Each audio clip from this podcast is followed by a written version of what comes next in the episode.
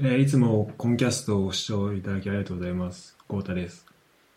えー今日はね、えー10月30日ぐらいに撮った、えーユダとの、えーフットボール支部、シャープ14をお届けします。えーこれ、あの、てっきり公開すでにしているものだと思ってたんですけど、えー今回、えー今日ね、さっき、シャープ15の撮影をしたんだけど、その編集をしている時に、あの、14をまだ公開していないってことに気づきまして、えー急遽公開させていただきます。まあ、2ヶ月ぐらい前の、えー話になるんで、まあ、ちょっと、なんかサマータイム終わったとか、ちょっとなんか昔の、あの、じ時期がね、ずれてるところもあると思うんですけど、まあ、そこも含めて楽しんでいただけたらなと思います。それでは、フットボール支部、シャープ14、楽しんでください。今はそっちって何時？えっと、4時ぐらい。あ、4時ぐらいか。あ、じゃあ本当にサマータイム終わったんだ。ああね。でもサマータイムよくわかってないよ、仕組みが。そう、なんか、まあ、夏の間だけ、そうなんかね、あの、理解するのちょっとじ、俺もね、時間かかったんだけど、だ夏の間だけ、うんなんかすげえ、ちょっと違うんでしょじ ?1 時間ずれてるってことでしょそう、1時間ずれんだよね。ええもうマジで、わけわかんねえ。なんでそんなことができんの？か。だからね、普段だと、えっ、と、どっちだっけな？そう、普段だと、だから、もう、例えば4時ぐらいから明るくなっちゃったりうんするわけじゃん、夏。まあ、4時だと早いけど、まあ5時とか。うん。で、その時間だ、で、その時間から活動できてた方が、あの、ん太陽の、こう、時間をね、太太陽をたくさん、あの、活用でき、楽しめるってことで、だから、本当は4時なんだけど、もうその時間を5時ってことにしちゃって、うだからん。みんながその太陽の時間に合わせるように生活しましょうっていう。ああ、なるほどね。そう。で、1時間早くしてっていうのが、うんまずそのサマータイムなんだけど、まあそれが、うん。この、だ今日ちょうど終わったんだよね。今日、その調整するときはじゃあ、どうすんだその時は1時間戻すのよ。ああ、そういうことか。そう。ええで、これ、でこれサマータイムで確認する方法が、日本の、う日本にいる人とこう、か、なんか連絡、てかうんその時差をき聞いたりとか、なんか周りと、なんだろう、サマータイムないところと確認しないと、てか する以外に、あんま、あんま方法ないんだよね。ああ、そういうことか。でもう一個方法自分たちは。そうそうそう。で、もう一個方法あって、うん。まあ、それがそのね、サマータイムの、そのなるタイミングが、その、3時なんだよね。朝の。午前3時に変わるんだけど、うん。うん。だから今日とかだったら、えっと、2時59分まで行って、で、3時になった瞬間にまた2時に戻るみたいな。そういう感じなの。ああ、そうなんだ。あじゃあ、調整の時だからその2時瞬間2回あるってことね、じゃあ。そうそうそうそう。だからその時間にいた人だけ、うん。あその時間を見てた人だけはサマータイムだなっていうのわかるけど、それ以外は 時差を、時差がないとわかんないんだよね。ああ、そうなんだ。しかもそんな時間だから、そう、普通になんか寝ぼけてたのかなみたいにななるし。あ、じゃあ、そんなにあれなんだ。じゃあ、普通に勝手に切り替わってる感じなんだ、向こうの人から言ったら。あ、そうだと思う。ええうんあ面白いね。そう、あ、そう、そういえば、うん、始まん、お始まるんだとか終わるんだみたいな。ええだから、だから俺今日さ、昨日の夜ネットフリックス結構見てて、うん。今、あの、 Sex Education 見てんだけど、うん。で、結構遅くまで見てて、うん。で、まあこれ、ユダとのこれあったから、で、こっちの時間の8時にスタート予定だから、まあ朝飯とか食べるって考えると、まあ7時20分ぐらいには起きたいなと思って、うん。だから5、だから5時間、その、睡眠をね、少なくとも撮りたいなと思って、だから2時ぐらいには寝ようと思ったの。うん。うん。ただまあ、ね、あの、面白すぎて、なんだかんだ、なんか2時過ぎちゃって、で、うん。まあじゃあさ、じゃあ3時でいっかみたいになったのね。うん。で、で、2時50分ぐらいに、ああ、もう一個見よっかな、どうしよっかなみたいになって、うん。で、ちょっとうだうだしてたら、今度、サマータイム 終わって、あの、また2時になったから、あ、じゃあもう一個見れるわと思って。めっちゃいいじゃん、それなんかすげえ得した気持ちになる、それ。そうそうそうそうそう。それで、その日に、あの、起きてるとちょっと、得した感じがする。ええだだから逆にサマータイム入る瞬間に、だとちょっとね、一日が短くなった感じああ、1時間少ないってことだよね。そうそうそう。じゃ、ジャンプするってことでしょ、1時間。そうだね。ええあ、そうなんだ。ちょっと初めて理解したわ。いや、そう、これね、てかなかなか済まないと、あの、こう感覚がつきづらいと思う。俺もやっと2回目のヨーロッパでやっとなんか分かってきた感じがある。はいはいはい。ええうん面白いね。まあそんな感じですね。ユダはどう？最近は。いや、そうだね。ちょっと今、仕事変わって、うん。あ、そうだよね。そう、今、そう、今、なんか、人事の仕事になったんだけど、ええうん。そうで、再、なんかもう全然や、もう入ったばっかりのくせになんか採用とかやらされてて、えー、すごい、マジで。そうそう、だからなんか面接やってた、つい何週間前までやってたのになんか逆に面接受ける側になってて、すげえ、なんか、よくわかんない。気持ちの整理がついてない。いや、でもめちゃくちゃ面白い、大変だな。そうそう。あそうなんだすげえ、まあ、そう、面白い面白い。なんか、こういういいろんな履歴書とか見て、その喋り、話し方聞いたりとかするのは、めっちゃなんか見てて勉強になるね。えー、人事なんだ。そうそうそう。それ、まああんまり、あれかも言えないかもしれないけど、その、うんじゃあ、結構なに、その、本当実際にもう面接ししてって感じ？その、そうだね。実際、まあ選考するのは、人事とか、あと結構部門のその、所属してる、実際に働いてもらう人のところが、実際の最終決定権はあるんだけど、うん。それ前の、それ前のこう、なんていうんだろうな、導入のところとか、人事で大体対応するから、うん。そうね、それはね、めっちゃ面白いね。なんか、うまく伝えれないんだけど、なんか、でもなんか本当によく言われる最初の1分ぐらい喋れば、大体人のことわかるっていうのは、すごいわ、あの、なんとなく実感できるようになってきたかもしえれない。うん。まあ、そこだけ判断できないけど、なんか大体こういう人かなっていうのは、わかるようになるよね。ー、まあ大体それが外れないのか。すそうそうそう。なるほど。まあ、まあ印象もあるかもしそうだねれない。そう。うんうん。でも、そのなんか会社のこととかもさ、こう、分かってないといけないみたいな状況なそうなんだよ、マジでそう。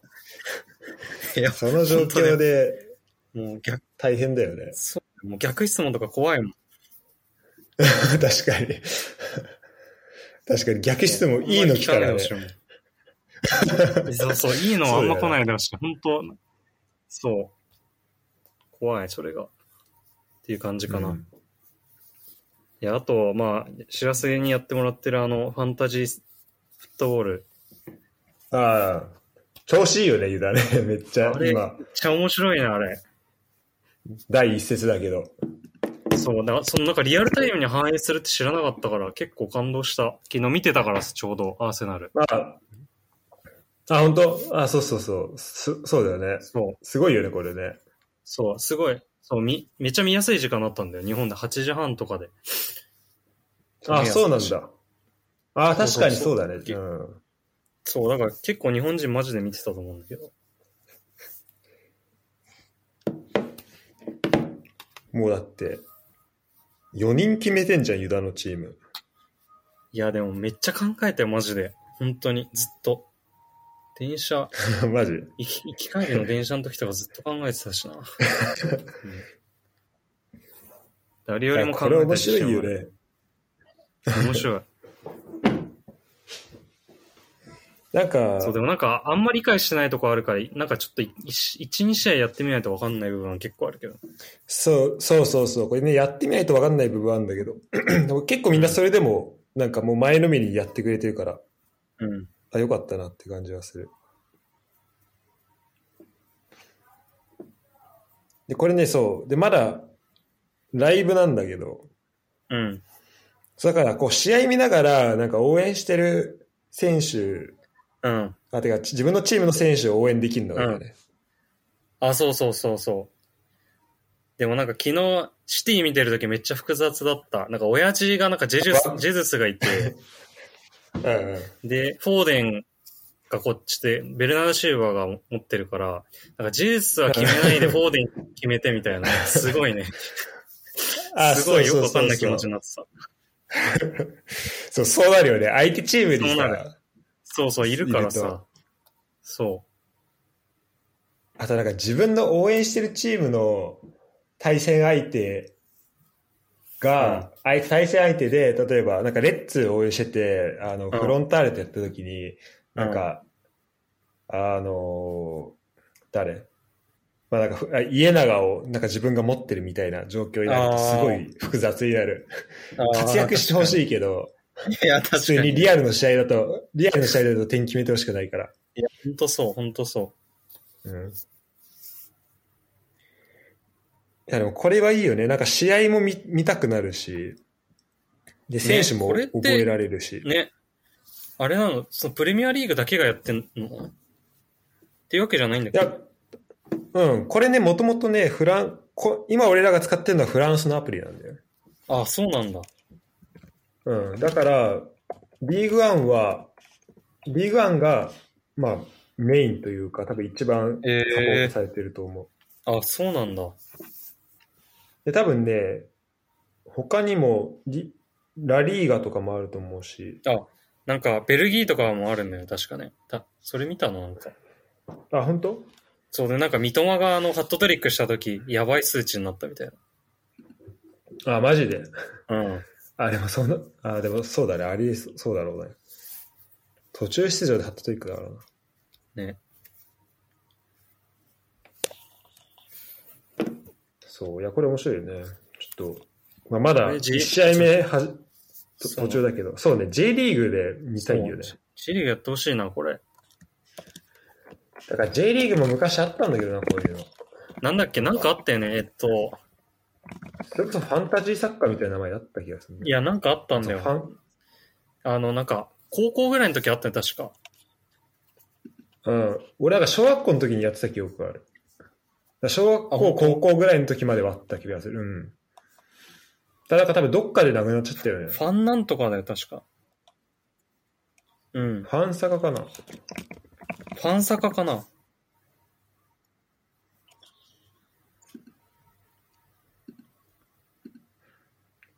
これかな一応なんかね、ファンタジーサッカー的な、あ、そう、ファンタジーサッカーかな。なんかヤフー系だ、そう、ヤフーだわ。ヤフーのファンタジーサッカー。そうだね、ヤフー系だった。2003年から。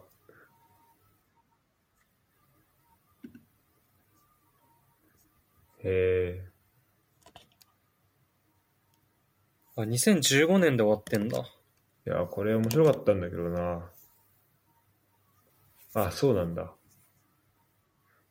なんか、そうね、このアプリとかが出てたら変わってた気がするよね。ああ、確かにね結構先。取りしてたんだけどな。いや、確かにほんほんとそうだな。アップ、ちょっとやっぱブラウザで。あれだよね。うん。なかなか、それだけだとね、ちょっと、うん。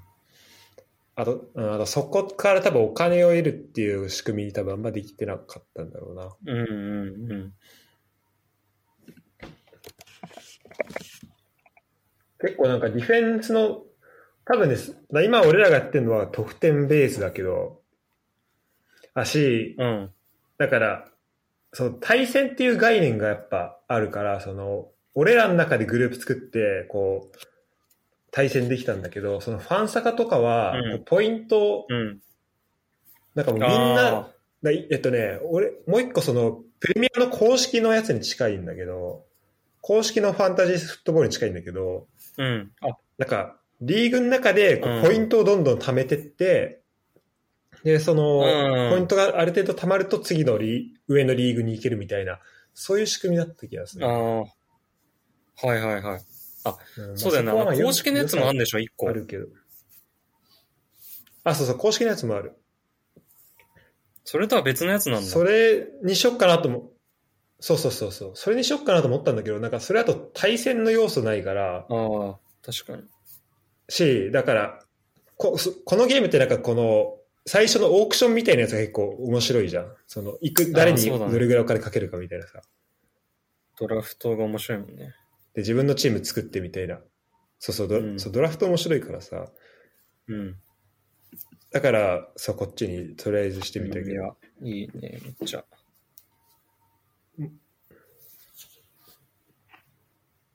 まあ今日で、とりあえず、プレミア一節目は終わるから、ちょっとどうなるかってところだね。いや、でもこれはマジで試合見るようになるしな。気になるし。そうだね。うん。うん。でもこれでなんか、プレミア、ってか、な、どういうチームとやるんだっけなとか見てたらやっぱ、プレ強いチームが多いからビッグゲームが多すぎるな。毎試合毎試合プレミアって。ああ、改めて見てみたら。そうそうそう。毎回どっかしらや強いとこ同士でやってるなって思った。うん。おかしい。本当ね。だまあ見逃せない試合ばっかだよね。ね。ほんとそう。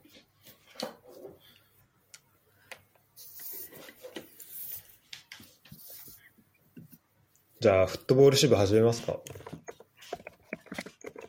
はい。ちょっと、ラグが強めではあるけど、まあ前回と同じ感じでね、うん。あの、そうだね。記事をどんどん紹介していければなと思うんだけど、ユダめっちゃ入れてくれてるね。いや、そうだ。でもちょっと本当に、あの、さらっと読んだやつぐらいしかないのが多いけどな、結構。うん、いや、俺もね、そんな感じだから大丈夫。多分。なんならもう全部読んでないのがあるかもしれないってぐらいだ。うん、俺も読んでないやつある。なんかとりあえず紹介するために入れようと思って。いや、そう。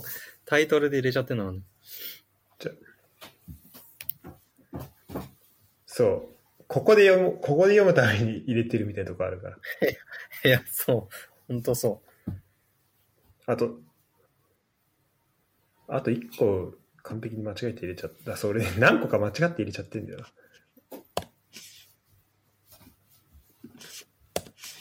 よし、じゃあ、どうしましょう？えーと、じゃあちょっと、また適当にこう、うん。そうだね。あ、じゃあ、あの、シラス見に行ってたっていうのもあるし、二人うん。あ、いいよいいよ。じゃあ、あの、ハットトリックの三笘のやつ。えーっと、10月3日に俺が追加したやつから。あ、そうだな。あと、20日にもやってる？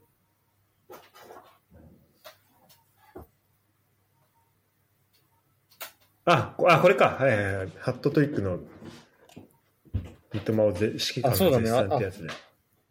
そうだね。あ、あと4日のやつもちょっとこれも気になるけどな。ああ、もう一個のやつ？そうだね。ちょっとそれも2つ、もう同時ぐらいな感じでいいか。オッケーオッケー。いや、そう、これね、三笘の記事で、うんと、そう、だからさっきもちょっと話出たけど、2-0で一人少ない状態だったんだよね。で、後半立ち上がりから出て、で、ハットトリックで、うん。まあ、大逆転っていう試合だったんだけど、うん。で、多分そこで、まあ、かなり信頼を得たのか、そう、俺、で、次の週にね、あの、ベルギーのオイペンっていう街があって、うん。あの、ドイツの国境から、多分、国境からだったら、マジ電車で、あ、車で10分ぐらいで行けるところだと思うんだけど、そこまで、あ、マジで？あ、そうなんだ。あの、知り合いに車で連れてってもらって、ええそうそうそう。車で連れてってもらって、で、まあ、見に行ったのよ、三笘を。三笘が、うんそのオイペンに来るっていうところ、ことで。うん。あ、三笘見に行ったんだ、やっぱ。で、オイペンって、あ、そうそうそう。あの、なんだっけな。そのブリュッセルのね、チームが来るってことで、そう、まあ、見に行くしかないっしょって言って行って、で、オイペンは、あれなんだよね。あの、豊川がいたいたチームだったらしいね。なるほど。あの、なんか、広角をギリギリだったのを、なんかうんうんうんハットトリックですくったうん。のがあったと思うけど、豊川。なんかそう、その時のチームだったらしくて。ちなみに、その時の監督、負けレレだったの知ってた？ああ、そう、それね、それは知ってた、なんか。びっくりしたけど。すごいよね。すごいよね、マジでびっくりした。わ。ね。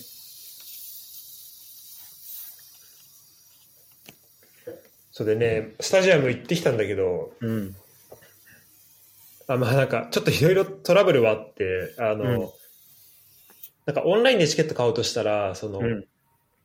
あの、二人で行ったんだけど、なんか一枚ずつしか買えなくて、そうなるとこの場所がこう違うところになっちゃう可能性あるから、うん。じゃあちょっと現地であの2枚買おうって話したんだけど、うん。なんか現地で買うとしたら、俺らが到着するより多分2、3時間前ぐらいにもう、なんかその販売を終わ終わっちゃうの、なんか販売終えちゃうのか、ええなんかそういう感じのルールだったらしくて、うん。なんか、その、オイペンまで車で 2, 2時間ぐらいかけて行ったのに、なんか、あの、チケットあげらんないよみたいなこと言われて、で、マジかみたいになって、で、そこで、その、だから、あの、オンラインに買おうとしたけど、その、別々でしか買えなかったみたいなこと言ったら、もうめちゃめちゃ優しい人で、その、うん。販売員の人が。うん。で、手配してくれて、うん。で、なんか、俺らは、その、なんか、豊川いたのも知ってるから、で、うん今回三笘がく、来るから、その、オイペンを応援、まあ、そう豊川いたの知ってるから応援しに来たんだみたいな感じで、その、うんああたかもなんか、オイペンファンみたいな感じで、あの、なんとか説得して、うん。そう、そしたら、あの、チケット取ってくれて、まあ、入れたんだけど、ええ優しいね。ね、だから、日立大みたいな感じ。もうめ、ええいや、確かにその試合見てたんだけど、ダゾーンで。そんな感じだったね。あ、うん。あ、それさ、ダゾーンで見てたんだね。いいね。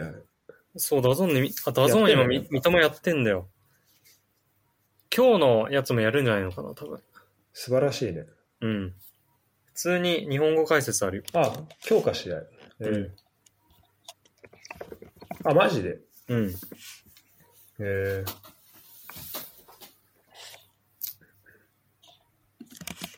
いや試合もすごい試合だったしね。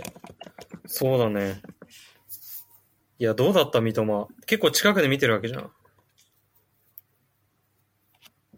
めちゃめちゃ違かった。やっぱ、あの、なんか相手のボランチかな？になんか、うん。コンゴ民主共、コンゴ民主共和国か、コンゴ、もう一個の方か、ちょっと覚えてないけど、なんかその選手がいて、で、なんか最初その選手は結構バチバチやられてたみたいなのもあったけど、でもやっぱその PK 取ったりもあったし、うん。うん。その、やっぱ前で持った時の怖さはすごか、すごいあるよね。なんか。うん。はいはいはい。で、パスも、確かに。あのー、2, 2点目取った時とかも確かそうだけど、前に送ったりするのもう、ん。すごい、なんだろう。まあ、ちゃんとボール遅れてるし、だからその辺のなんかこう、チームメイトとの、あの、まあ、信頼関係みたいなものがどんどんできてるのかなって感じはうん。したかな。試合後、このもうチームメイトにだ抱き、抱きしめられてたからね。あ、そうな、なんだ。みたいな感じで。ええうん。確かに。まあでも前の試合やっぱ大きかったのかな。そうね。いや、そう、絶対そうだよね。うん。だややっぱそのなんかね、3バックでさ、ウィングバック的な感じでさ、出てたからさ、ちょっと、うんうん。うん。なんだろう、やっぱ、この前にもっと、やっぱ前に出づらいよね。だからちょっとあんまり前で見る機会が少なくて、うん。まあそれでもあったけど、シーンとしては。うん。だから、まあもっそのね、本当スリートップの、この、てか、もっとウィング的な感じで見れたらもっといいんだろうけど、まあそれでもこんだけ活躍してるから、まあすごいなとは思ったね。うん。いいね。あとなんかそう、その一緒に行った人が、なんか日本国旗持ってきてて、あ、でそうなんだ。俺なんかその時いなかったんだけど、その人が、あの、なんか練習、アップがもう俺らの目の前だったのよ。そのバックスタンド側の。で、本当もうこのぐらいの距離にいるから、そこでなんか日本国旗出してたらしいのね。うんうん。うん。で、そしたらなんか結構その人、でその人結構なんかいろんなチームを応援してる、あの、いろんなところ行って日本代表の選手を応援していってるみたいなんだけど、なんか人によってはちょっとそっけない感じだったりもするらしいんだけど、なんか三笘はこうやって、うん。こう、グーポーズがやってくれたらしくて、えおやっぱいいなってなんか結構感動してたね。ー、えー、あ、え、日本人？あ、そうそう、その人日本人。えー、いいね。ただ、ただ、その、俺らバックスタンドで、あの、ホーム側の席だったのね、その、追いペン用の席だったから、うん。だから日本代表の国旗出してるのはおかしいっつって、だからしま、なんか出さないでくださいって言われてたけど、いや、確かにね。豊川とは言えない、さすがに。そうそうそう、遅すぎるよね。遅すぎる絶。対三笘だから。えまあでも面白かったね。1位3位の試合だったから。ー、あ、そうなんだ。うん。てか、あれな、昇格組なんだよね、それが。それ最近知ったんだけど。あ、そうそうそうそう、すごいよね。すごいわ。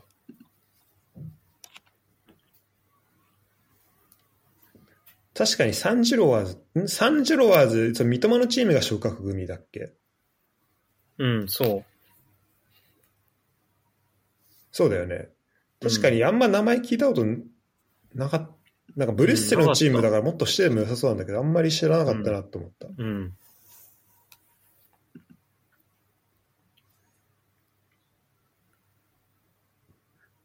ユダはどうその、テレビで見てて、どうだった？結構朝早かったよね、時間としては。そうだね。まあ、ちょっとね、ず起きたら後半もう始まっちゃってて全部見てたわけじゃないんだけど。いや、でも、うんうん。結構やっぱボール集まってきてる感覚あったね。ああ、そうだよね。そうそう、やっぱそこが全然、なんか最初はボール来なかったらしいじゃん、み三笘はもう。えー、そう、やっぱだから海外の人って特になんか最初の数、数試合でやっぱインパクト残せるかどうかって超大事なんだろうなって思った。やっぱ攻撃の選手特に。うんうんうん。そうだよね。そう、古橋とかも多分そうだろうしなハッ。トトキックはすごいな。ああ、そうだね。うん。うん、そこで信頼掴んだからボールあんだけ来るんだろうし。うん。ある意味だと、だから、まあ、ユンカーとかもそうかもね。最初でもめちゃめちゃ、確かにそまあ、まあ、もうなんかそのクオリティは出してるとは思うけど、し練習の中から。う。うん。なんかこう、まあさまあ、特にサポーターから見た時かな。のなんか感じ。うんうん、この、まあ、だから最初で決めてくれると、なんか応援しやすいというか、わあのいいよね。うん、そうそうそ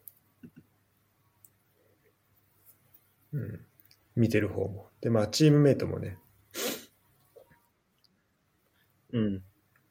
こう、まあ、信頼できるようになると思うし。うん。なるほど。ちなみになんか、対戦相手の、えっとね、これ、コンゴ、人民民主共和国かな？コンゴって2個あるんだよね。ああ、あ、そうなんだ。あこっちは、あごめん、コンゴ、そうごめん、コンゴ民主共和国だ。コンゴ民主共和国と、コンゴ人、コンゴ共和国があるんだわ。そうそう、コンゴ共和国とコンゴ人民共和国があって、めちゃめちゃややこしいんだけど、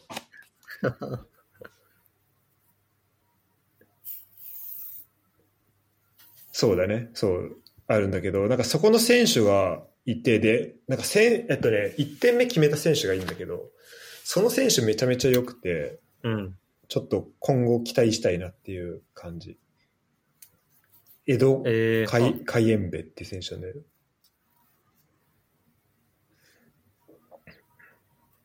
なんか、そういうのやっぱ現地で見ると応援ってるから応援できるのいいよね。そうそうそう。やっぱこのね、なんかもうパワフルさがすごかったね。ええなんかもうそん、そん、なんか、存在感すごいあって、ちょっともう、なんか負けレレっぽい、なんか負けレレって呼んだけど、勝手に。ちょっとガタイ大きめな。もうどこでもいるみたいな、そういう感じの選手だったね。で、点も決めてたし。うん。で、点もなんか結構すごいミドルで迫力ある感じだったから、うん、すごい印象的だったね。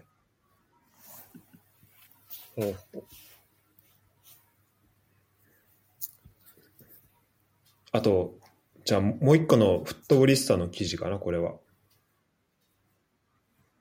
ああ、そうだえっとね。三笘の記事なんだけど筑波大学のやつ。そうそう。今、今もうこれ、あれなんだよね。えっと、有料になっなんか無料期間だったんだけど、一時期。うん。今はい、あの、その期間が終わっちゃったっぽいんだけど、まあ、面白いの、面白かったのが、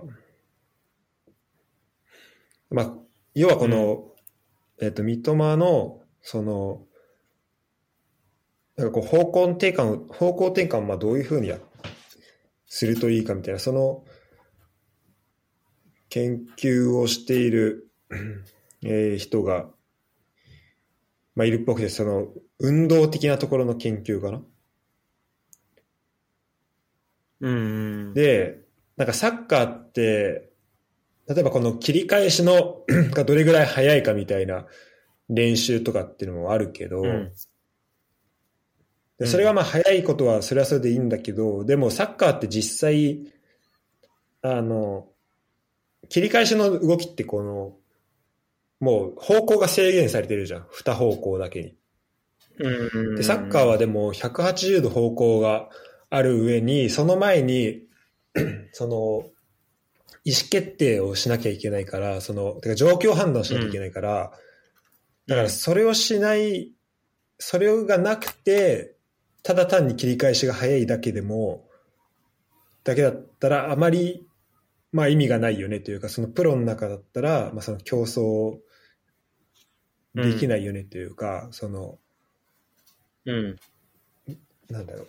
まあ、よくしていく、こう、い上達させていきたいところを、まあ、間違えてしまう可能性があるから、うん。だからその辺のね、こう説明みたいなうん。ことをしていて、で、なんか状況判断がある時とない時とでの、その体の動きの違いみたいなのの、この、が明らかになったらしくて、なんかその辺のね、あの、説明がされていたかな。へえ。ただ、あの、状況判断せずに動いた時と体の動き方が違うってこと？そうそうそう。で、実際サッカーの世界だったら、例えば陸上だったら、その練習した通りに、多分体が動くことがベストかもしれないけど、サッカーだと、うんうんうん。その、うん周りの状況が変わっていく中で、状況判断がある状態で、をシミュレーションできるのが、やっぱベストに近いから、だからそその状態の動きっていうのを、まあ、どんどんトレーニングできるようにしていくといいよねっていう ことで、うんうんはいはい。ことみたいね。で、結構面白くて、で、なんか、そう、これね、その、ナレッジオブリザルトっていう、なんか結果の知識っていう、言われてるんだけど、うん。うん。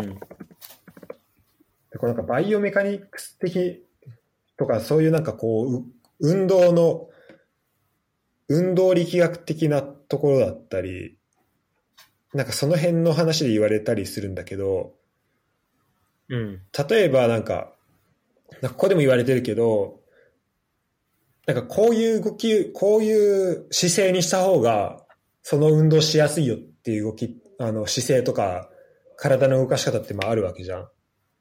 うん。でも、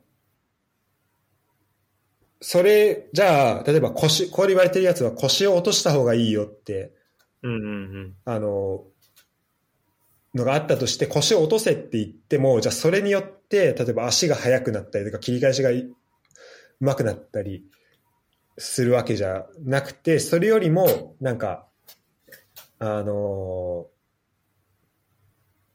あ、まあ、腰を落とすだと、あれか。まあでも、それよりもなんか、その結果としてじゃあどういうことをしたいのかみたいなところにフォーカスを当てて、例えばここだったら、なんか、うん。えっと、走り出しをなんかスリッパを飛ばすように出せって説明するらしいんだけど、うん。そういう説明をすることによって、その行動をしようとした結果、その理想の体の動きができるというか、はいはいはい。だからそそういう体の、そう、やり方がいいっていうふうに言ってて、だよく言われる、あの、なんか長嶋さんのさ、長嶋秀夫の、うん。あの、バッティングの教え方はいはいはい。こう擬音がめっちゃ多くて、なんかバシッと打つんだよみたいな。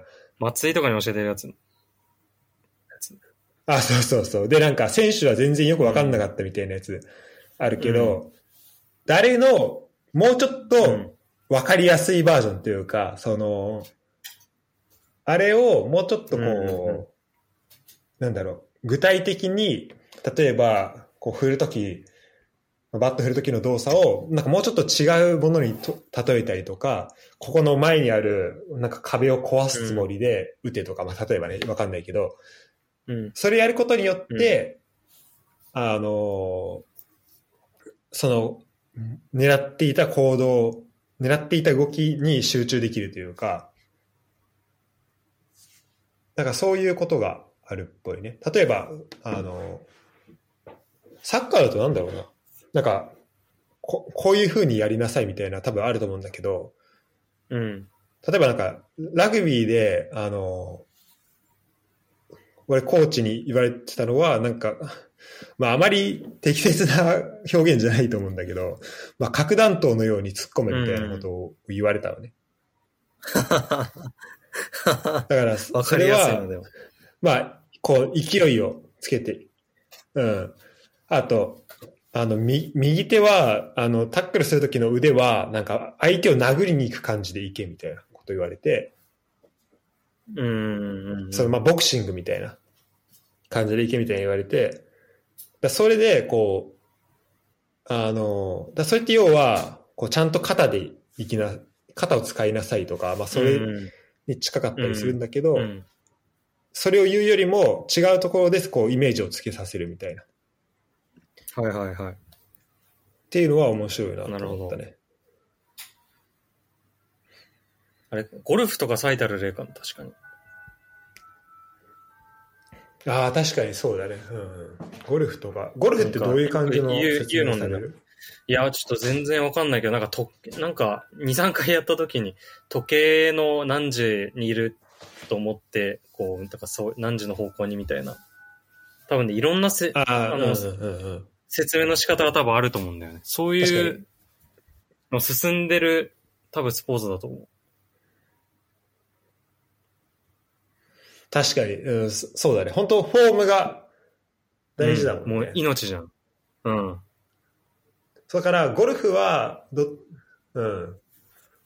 ゴルフは、その、まあ、ある、ある程度、スタティックな環境で、同じ、うん。まあ、それでも、あの、ゴルフ場行ったら、まあ、その、地面も含めて変わるけど、まあ、その、例えば、打ちっぱなしとかだったら、ある程度、一定な環境の中で、どれだけ同じことをできるかっていうところで、うん、そこにあった教え方っていうのがあると思うね。で、サッカーはサッカーで、まあ、また環境はどんどん変わっていくっていうのを前提として、じゃあどうやって教えるのかみたいなうん。ところ。はいはいはい。なんかそこの違いとかはなんか面白い面白いかなと思うかな。で、ここで出てるそのさっきのスリッパの例とかも、なんかこれはハードル走の指導現場の例らしいから、だからそれもどっちかというと、か再現性で言うと、その状況は、同じ状況は起きやすいから、うん。うん。うん。だサッカーのじゃあ方向転換はどういうふうに？あだからさサッカーまずだから状況を状況判断を含めた練習をどうやっているのかみたいなところとはいはいはい。あとでそこに必要なでで多分今回の研究でで大きいのはそこで使う筋肉が違うっていうことが分かったから、うん。体の使い方違うって分かったから、じゃあこっちの体の、状況判断がある時の体の使い方に応じた練習っていうかトレーニングをし,、しようっていう、それができるから、そうなると、状況判断があった時に、状況判断が早くなるってだけじゃなくて、その時の体の使い方も上手くなるように、うんまあ、できるというか、うん。うん、なんか、それはこの研究とこういう実際のフィールドの部分が、まあ、融合していくところなのかなっていう感じはするはいはいはい。まあ、これ実際の三笘がどういう練習をしてたかみたいな内容もあるんで、これまあ聞いてる人で興味あったら、ぜひ見てもらえると、読んでもらえるといいかもね。それ、それで実際、三笘が、そういう練習してたってことだもんね。そうそうそう。でまあ、これ詳細は、あれ言わないけど、なんか、あの、まあ、このなんか制約主導型のアプローチっていう話は、まあ、この中でも出てて、まあ、要は、えっと、やる、なんかこうピッチの中で、こう状況を決めて、うん。あの、それによって、こう、やりたい練習の中で、まあ、目標としているものを、こう、達成す、達成できるようにするというか、うん、で、それを、コーチがこういうことしろよとか、ここを意識しろよって言うんじゃなくても、その、その練習のデザインの中に、それを、で練習の中にそれをもう組み込むというか、練習のルールの中に組み込むみたいなのがあって、だからそうすると言わないでも自然にその選手がやりたいこと、そのこ指導者がやりたいとか、やり、そう、再現したいって思ってることをまあできるみたいな、そういう状況に、うん。まあできるっていうのがあって、まあこれデザインめっちゃ難しいと思うんだけど、すごい、あの、面白いと思うし、なんかいろんなことにも応用できると思うし、サッカー以外の。うんこの制約主導型アプローチっていうのは、うんちょっとね、あの、注目しているうんところではあるかな。なるほど。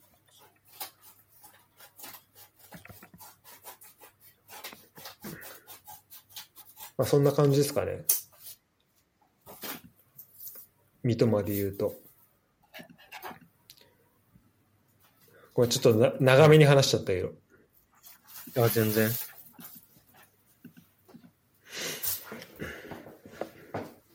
じゃあ、どうしようかな。えーっと、じゃあ、ユダが入れたやついこうか。てかね、ユダと俺がね、被ってんのなんだよね。同じ日にあ、マジで？3時間、3時間違いぐらいで入れてんのがあるんだけど。あ、本当？えーっと、ホーホームタウン制の話かな。ああ。はいはい。あと、あの、浦和レッズスペシャルインタビューも被ってるわ。登録のやつ。あ、本当だ。まあ、これは被るわな。どう、どうしようか。じゃあ、ちょっとま、えっと、レッツ関係でいく？そうだね。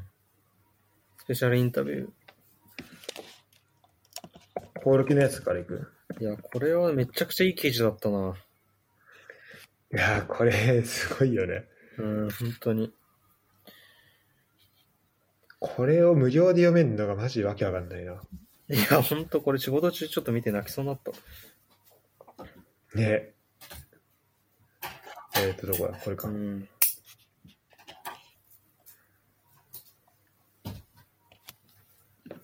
ちょっと待って、なんか思ったこといや、っ。ぱなんか選手、そうだね。うん。そうなんだよ。やっぱ選手によってのなんかサポーターをの意を組んでくれる選手と、うんうん。なんか、あの、まあ、組んでくれないってわけじゃないけど、なんかそれをこう表現してくれる選手と表現し、ししあんましない選手っていうのがいると思うけど、結構コオロキってそういうのは表現する選手かなと思ってて、うんうんうん。で、なんだろうな、結構なんか不器用そうでなんかそういうの器用なのかなと思った、結構。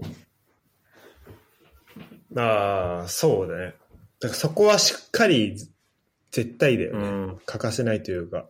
そう。そうそれは本当にそう思ってるからっていうのはあそういうのるかもしれないけど。いえ、いや、そうそうそう。ね。本当そうだと思うけど。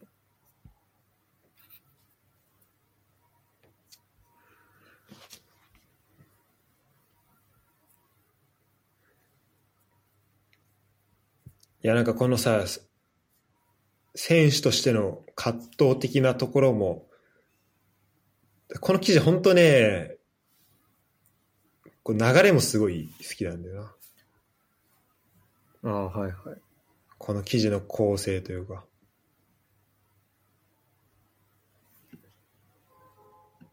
だから人、人となりもつ伝わってくるし。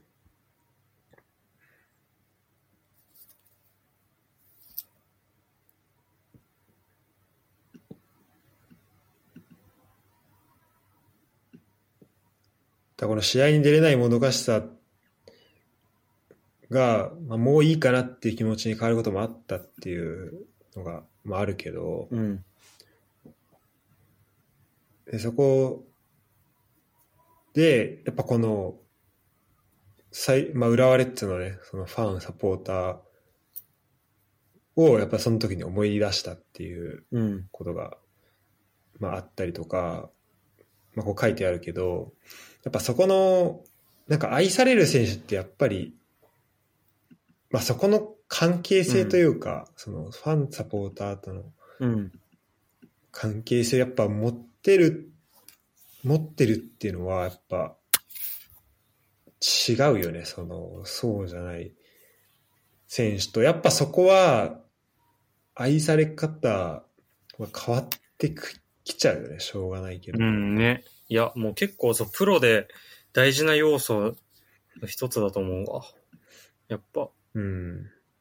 うん、やっぱ応援されてなんぼな、多分、職業だと思うし、うん。それによって絶対プレーにも影響出るし、本当だね。うん、やっぱそのサポーターに愛される才能っていうか、まあ、努力とか、そういうのはすごいプロとして大事な気がするね。実際パフォーマンスでも変わってくるし、ファンからの受け止め方も変わ、受け止められ方も変わってくるし、でそれによってチームとの関わり方というか、まあ、その契約的なところも変わってくるだろうし、その、その後チームに残るかみたいなところも変わってくくるだろうし、うん、そうだね。うん。かなり大事。いやー、この最後の数試合で、ピッチでまた見、あのー今年もう一回は見たいけどな。ね。来年また出てくれるっていうふうにまあ信じて。うん。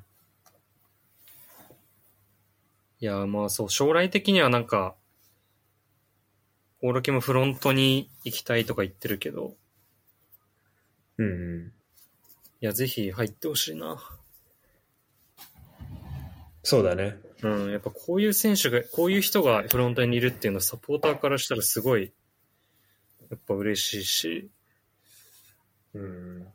ななんだろう、なんか前、なんかのやつで見たんだけど、リバプールが最近すごい調子良くなった時に、あの、うんこうサポーターとの中一番つつながりのある部署みたいなの作ったっていうのを聞いて、うん。だからそれを、なんかずっとね、リバプールなんかバンキシャみたいなのやってた人をフロントに呼び込んだみたいな。うんうんうん。うんそうで、なんかすごいサポーターとスタジアムめっちゃ来てるから、喋ったりとかもしてるような人を、なんかなんとか、なんとかっていう部署を作って、こうサポーターの意見をガンガン言ってもらえるようなうん。風にしたっていうのを、なんかすごい、あ、そんなやり方あんのかって思ったんだけど、コロキとかそういうのも、もしやってくれたら、サポーターからしたらいいなって思うし。そうだよね。なんかいろんな、てか、いろんな関わり方できるよね。で、できるね。マジで。うん。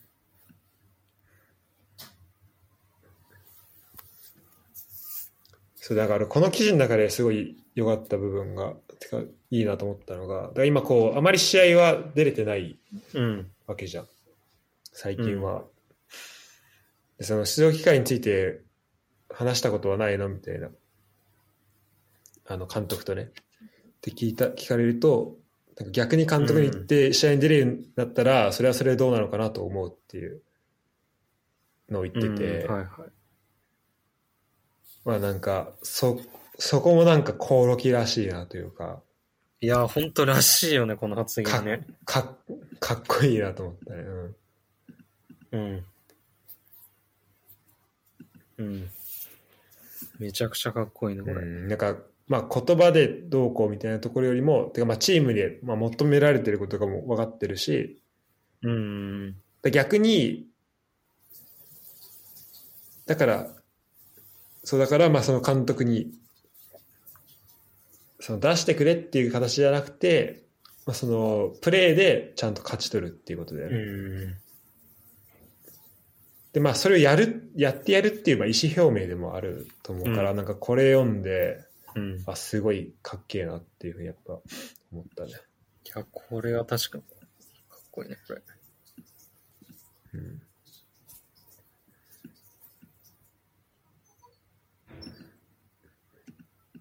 こんな感じですかね。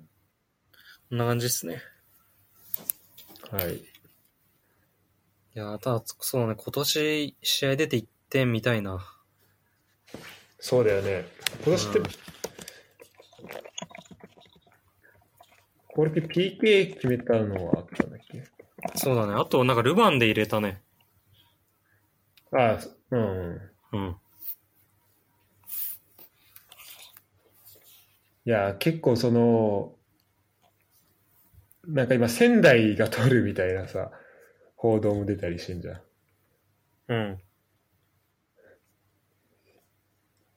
でもなんか、もう、あんまりそこうんをそわそわしなくなったら、それ見ても、なんか信頼できるというか、いや、そうだね、確かに。うん。行かないだろうな、みたいな、まあ、勝手な気持ちだけどね。ホームタウン制撤廃行くああ、はいはい、そうだね。ちょ、これね、ちょっとあんまり知らないんだけど、知らせ、ど、どれぐらい知ってる？俺もあんまりわかんないし、あの、ちょっとこのラグが多い状況で読むのはちょっとあれかもしれない。いや、確かに。これ結構なんかすごい大事そうと思ってとりあえず入れたんだけどさ。俺も大事そうだとは思った。ただ、そう、大事そう、大事そうだと思っていたけど、あまりしっかりは理解してないんだけど、そうだね。多分、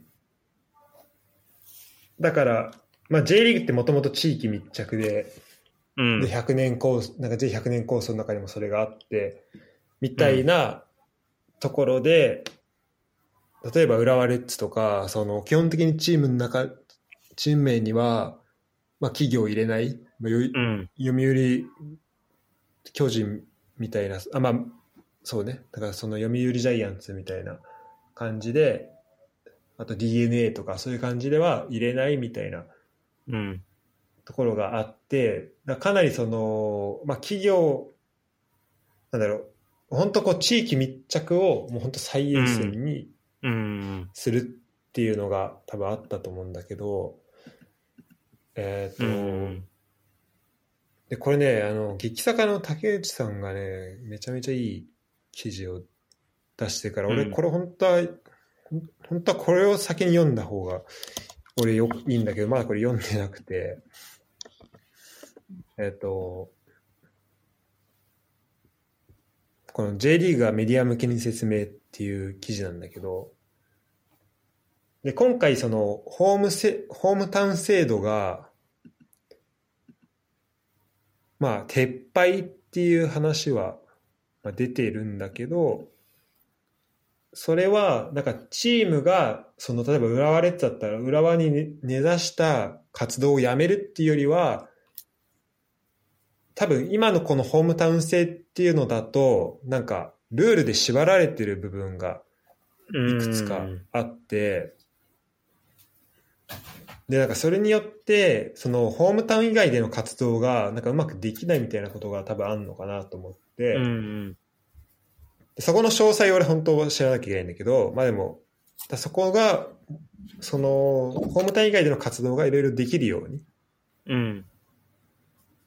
で、今そのコロナとかもあって、あの、まあ都内、首都圏に限って言えば、まあ首都圏で住むっていう以外の選択肢もまあどんどん増えてくるだろうし、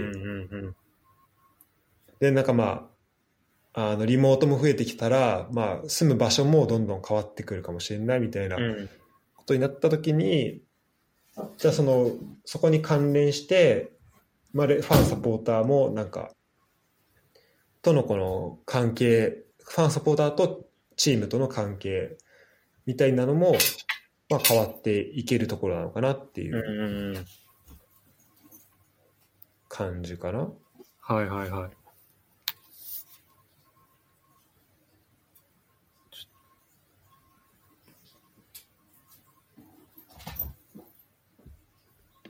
多分ね、もうちょっとポイントがあると思うんだ。そうなんだよ。ちょっと、ちょっと見とくわ。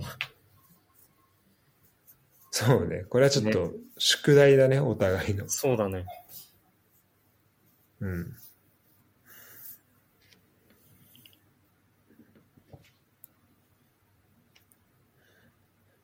ただまあだから理念にそんな大きな変化はうん。まあないというか。そうだね。だから記事否定したんだよ、結局ね。そう。だから、そ、そんなに、その、まあかなり、あの、センセーショナルな報道されてたけど、まあそういうわけではないっていううんことだね。はい。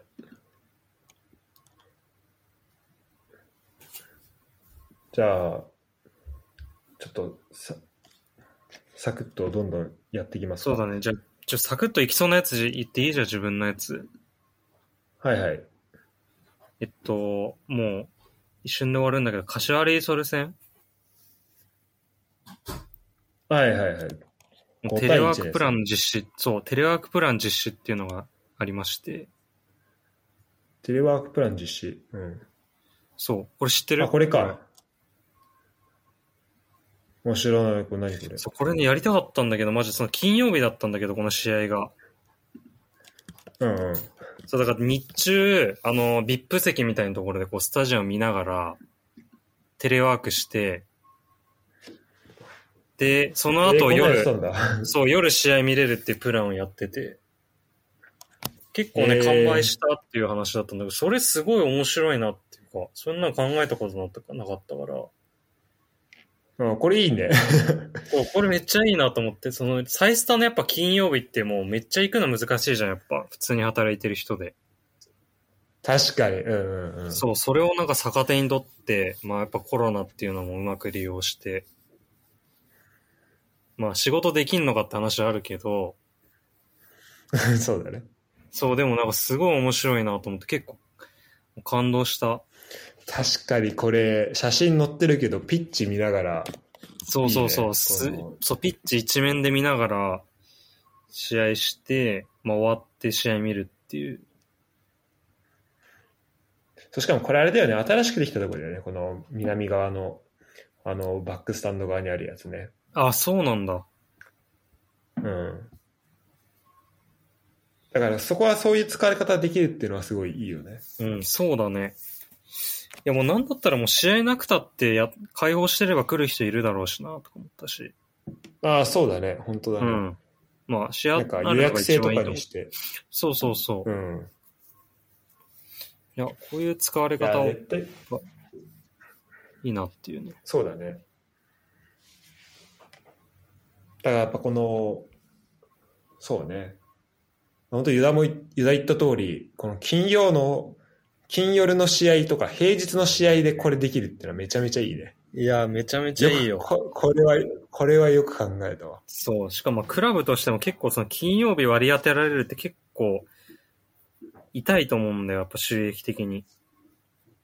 うんうんうん。それをこうテレワークのこう利用料みたいなのを取る、取ってやってるみたいだからさ。うんうん、これい1名3、3000円か。そこそこすんな。まあでも、しょうがないのか。すんだよ。で、これプラスチケットでしょ。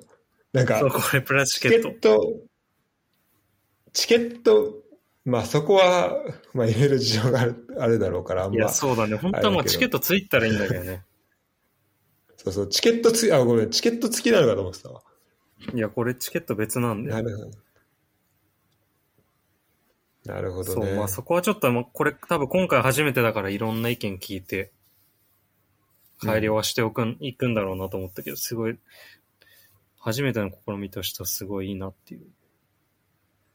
そうね。だからなんなら、まあこれいろんな使い方あると思うけど、例えば、どっか会社、スポンサー向けにさ、一日枠よ、用意してあげてさ、いや、そうそでもきる。で、試合もこっから見えるみたいなね。そうそうそうそう。もう、まで、あもう、ちょっと値段も高くして。そうそうそう。もうみんないっぱい、もう部署単位で来てもらったらいいんだよね。ね。そしたらめっちゃいいよね。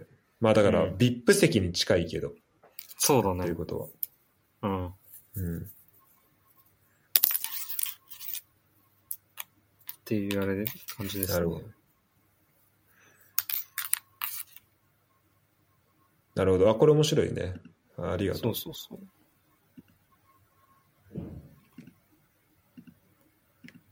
ちょっともうこの流れで言っていいもん、これもすぐ終わるやつだから、ど、どんどん行こう。うん。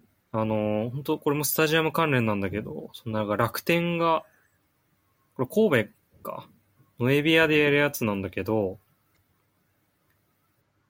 そのなんか混雑解消で、まあ、待てば待つほどポイント増えるサッカー試合後混雑緩和実証実験ってやつなんだけど、ええ面白いね。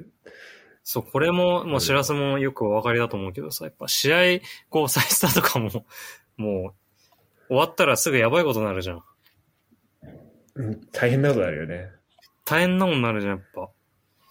で、それで、こう、まあ、できれば、こう、分散的にこう帰ってくださいって言うけど、まあ、それ、こう促進していくものとして、こうなんか、待ってるとポイントが増えるっていうのが、好みをやるみたいな、うん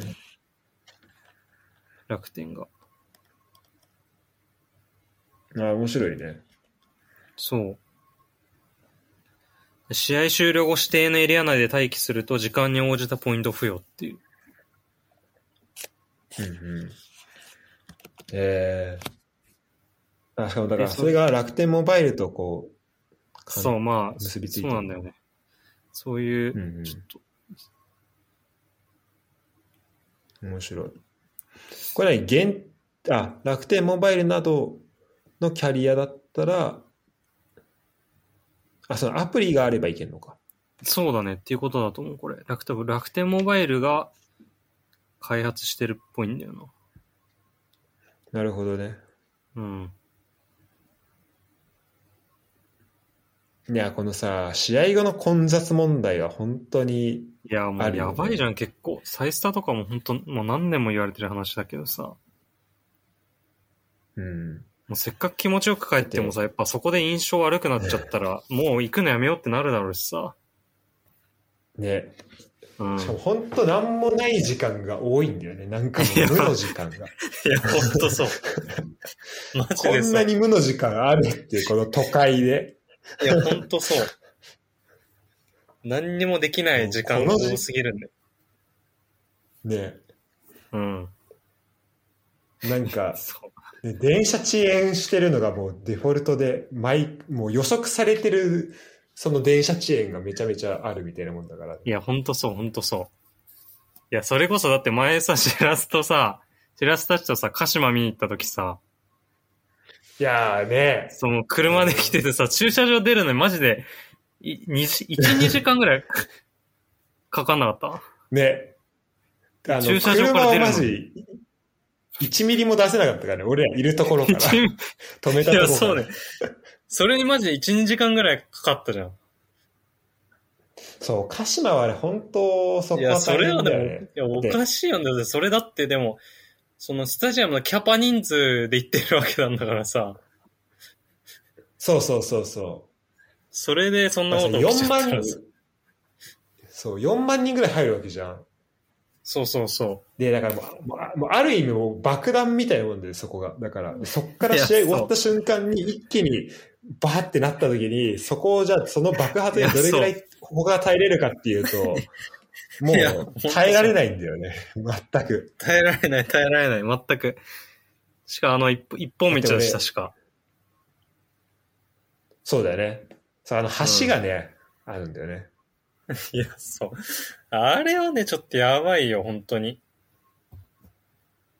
だって俺、ユダとバスで行った時も、うん。うん、なんか、ちょっと寝ちゃって、あれもう、なんか、かなり時間経ったから、あもうそろそろ東京ら辺まで来たかなと思ったら、全然まだ橋越えてなくて、やば。やばすぎだろと思った。いや、全然スタジアム見えたまだ柏。スタジアム見えたから。そう、全然見えた見えた。本当びっくりしたもん、あれ、本当に。いねや、だからやっぱ、いや、こういうね、ちょっと本当リピーター減るよ、あれ。マジで。うん、あれはひどいね。うん。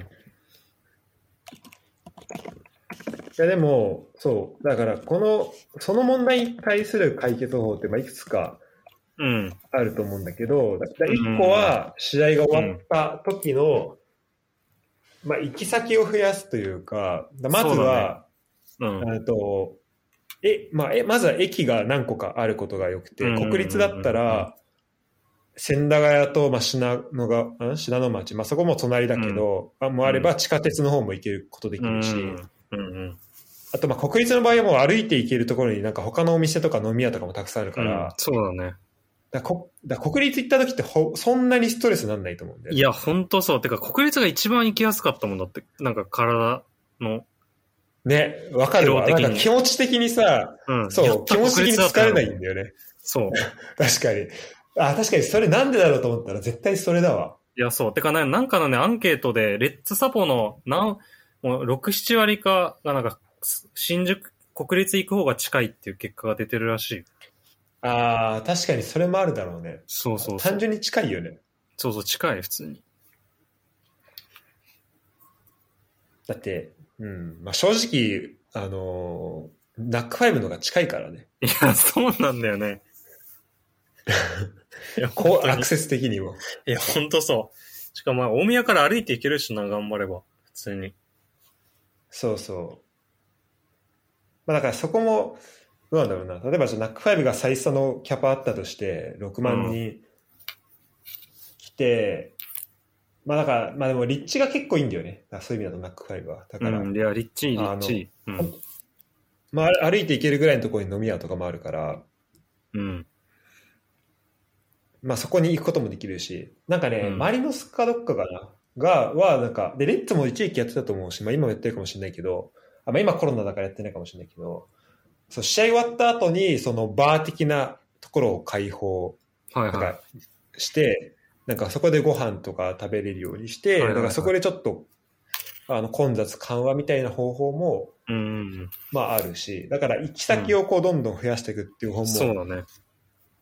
あるし、こういうふうに、この神戸やってるみたいに、その残るってことにインセンティブをつけてあげてうん。っていう方法も、まああると思うけど、ただこれ、まあ残るところ、まあ実際それに関連していろんなものがあるかもしれないけど、なんかアプリでそのポイントつきますってだけでうん残させるのはちょっと、なんかび、まあ微妙かなと思うから、だからここに多分追加して、多分そこの実際スタジアムにじゃあいろんなものを置いたりとか、いや、そうだね。なんかそこのま、街な、街で楽しめるっていうのもあるんだろうけど、うん。そう。なんか、そのスタジアムの中で使えるポイントって書いてあるから、本当はそこで貯めうて、んそれこそそのバーとか用意して、そこで使ってもらうっていうのが多分一番ベストなんだろうけどね。そうだね。うん。ただこれき結局さ、なんか、それで混雑緩和するっていうのがまあ一個いいんだとは思うんだけど、うん。じゃあ、その混雑緩和するためには、まあじゃあまず一番最初に出ていく人と、そうじゃなくて残る人がいるわけじゃん。うん。で、一番最初に出て出てく人はストレスなく出れて、で、残る人は、まあそこで、残る人がやっぱ楽しめないといけないなと思って、で、残る人が結局スマホ見るだけ、で、結局なんか待ってる だけとか、ポイントを取るポイント獲得してるだけみたいになったら、それってなんかなん、なんなんだろうなってなるし。に。いや、確かにそれだったら早く帰ろうってなるよね。多少待って、なんかやってること一緒じゃねってなるもんね。そうそうそう。ちょっとなんかそれってポイント貯めたぐらいじゃん何なんだろう。うん、確かに。そう、なるから。で、なんかその、だ結局なんかそのスタジアムの周りになんか何を置くかってすごいなんか大事。うん。な気がするんだよねなんかう、ん。例えばレッツのその最初の試合後の、えっ、と、ご飯食べれますみたいなやつもすごいいいんだけど、うん。まあ、まあ、まず、その試合の勝ち負けによって、まあ、めちゃめちゃ、そこに人来るかどうかってめちゃめちゃ左右されちゃうってそうだね。あの、あるだろうし、うん。あと、まあ、勝ったとして、なんだろう。言うて最初ってかなり、あそこ自体は、周りから、こう、孤立してるからさ、うん。なんか、そこで、なんか他の人がどんどん帰ってる中、そこに残っていく人がなんかどれぐらいいるのかって、うん。こう残りたいっていう雰囲気をどれぐらい作れるかっていうと、うん。なんか俺が見てた中だとちょっと、なんか、すまだ厳しかったのかなとは思ったし、正直そうだね。確かに。うん。だ最初の場合は、ちょっと話ありな、ちょっと広広げちゃうけど、うん。やっぱその、そうだから、うん、駒場、駒場だったら多分、なんか駅から遠いと、それはそれで、まあ歩けるぐらいの距離じゃん、駒場ってギリギリ。うんうんまあ、バスも使えるけど。うん。それだとなんか、まあ、バスも使えるし、歩いても行けるし、で、歩いてる途中にお店もあったりみたいな感じで、うんなんかいろんな選択肢あるんだけど、で、サイスタはあの、味噌のからの道はすごい、あれはあれでいいんだけど、うん。ただ、あれがいいって思えるのって多分俺らだと思うんだよね。いや、そうだね。本当に。本当多そうだ。分レッツサポなんだよね、それ。いや、マジでそうなんだよ。そこまで来てくれたらまあいいんだよ、もそう。で、特に、あの、行きはいいんだよね。う。うん。その、あ、なんかどんどん再三見えていく感じとかはいいんだけど、そうそうそう。あの道も、だからあれじゃない、こういろんなお店とかがある、例えば、すすきのみたいな、この、うん。お店、うんうん。お、美味しいご飯屋さんとかたくさんあるような道がうん。できていくと、だからすぐ帰りたい人と、ちょっと楽しみたい人みたいな、その二つの動線もできるだろうし、うんああともう一個なんか今、あの、延伸計画が、まあ、進んでるのか、あうん。の止まってるのか知らないけど、あそれが進めば、まあ、もう一個の道もできるだろうから、うん。そっちの、に向けて、なんかお店とかもできてくるだろうし、で、ただまあうん。そこに、この、今、最初だと、その、その道のところに、その試合の日だと、まあ、バンが止まってて、レストランあるけど、うん。あレストランっていうか、その、ご飯食べ、買えるとこあるけど、まあ、まだだから、その固定してお店を置くのが、まあ、できてない、できない状況で、うん。で、それはやっぱり、まあ一応その他のところになんかレストランとか寿司屋とかもあるけど、なんかそこはその、あそこなんだっけ？まあその味噌のか、味噌のを、まあどんどん変えていくとか、そっちの方向にしていかないと、うん。あの、まあそこまず人が増えるってこともそうだし、うん。あの今レス、あの、マンションとか増えてるから、まあ人口はどんどん増えていくかもしれないけど、じゃあそこにいる人が、そこの、例えばじゃあ、サイスタロード2ができたとして、でそこにお店がたくさんできたとして、そこに行きたいなって思えるような、あの、うん。なんか、そういう状況になっていかないと、まあいけないかなとも思うし、まあその辺は、そうだね。なんかスタジアムだけじゃなくて、その周りにあるもの、うん。そうだね。やっぱその、今、みそのが、良くも悪くもの、そのスタジアムのための駅みたいな感じだからね。そうだよね。そういう感じだと、やっぱ、そこ、そこに寄ろうとは思わないよね。そうなんだよね。そう。うん。今、やっとその、ちょっとずつ変わってきてるのかなっていう気はするけど、なんか、うん。いでもまだまだだよね、多分ね。や、そうだね。いや、あとそのなんかまあ混雑解消っていうことで言うと、なんかいつも結構前から疑問に思ってたんだけど、うん。まだなんか具体的なアイデアがあるわけじゃないんだけど、なんか試合終わった後スタジアムがなんかすごい閑散とするじゃん、もちろんそれは試合終わった後。うんうんうん。なんか、あれもなんかすごいなんか、あそこでなんかできないのかなって思った。ああ、確かにね。まあなんかイベントっていうか、まあど、どういうのがあるのかっていうのはめっちゃ難しいけどさ。確かに。だからそれ終わった後に、そうそう、終わった後、終わった後なんかピッチ使ってなんかやったっていいと思うし。うん。確かにね。うん。なんか、それこそボーイズマッチとか今試合前にやってるけど、試合後にやってもいいと思うし。ああ、確かに。なんか、子供もなんかその方がテンション上がるし。だから試合見てね、ああ、なんか、感化されて、そうそう、感化されて。で、なんかサポーターも、今ってあんまり、やっぱ練習の前とかだから人いないしさ、試合終わった後だったらそのまま見てこっかみたいな人もいるかもしれないし。うんうんうん。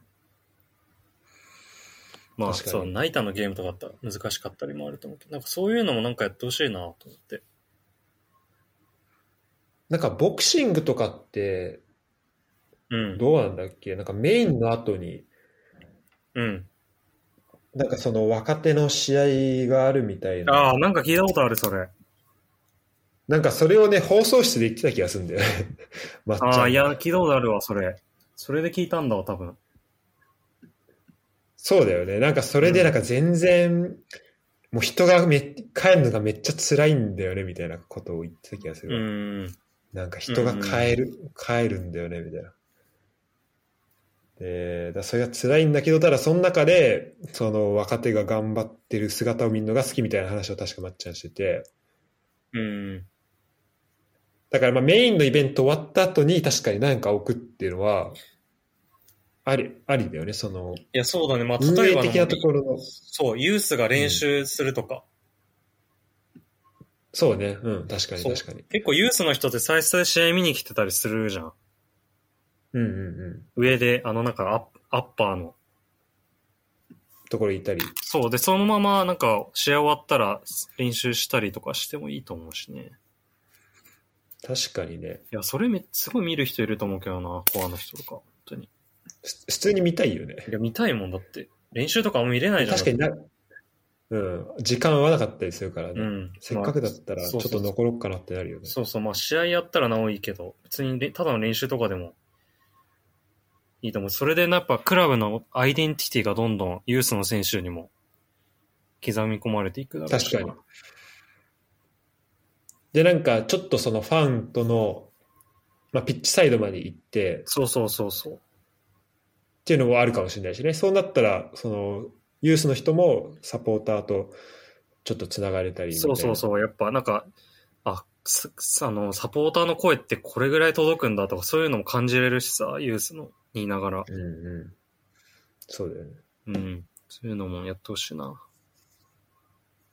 確かに、その、しかも、試合の雰囲気がちょっと残ったスタジアムでできるっていうのも、そうそうそう。いいよねまあ、負けたら最悪だと思うけどね。確かに。ユースの選こっちで手かわいバスそうかもしれない囲んでる、バス囲んでる のを横目に。いや、ほんとそう。確かにね。でも、ま、トップチーム不甲斐ないと逆にユースに優しいとかそういうのはあるかもしれないかああ、そう、確かに。ら。うん。ユース頑張れよ、みたいな。お前らの方がいいぞ、みたいな。確かに。だからまあ、そうね。難しいのは、だから、そういうちょっと不確定要素が多いから、うん。そこをどれぐらい許容できるかみたいなのはあるかもしれないけど、うんうんうんうんでもそのメインイベントの後にそういうのを置くっていうのは面白いね。うん。タジアム系で言うと、まあもうちょっといろいろあるから、うん。まああまりあれは言わないでおくけど、し、今回も俺は入れてないし、多分ユダも入れてない気がするうん。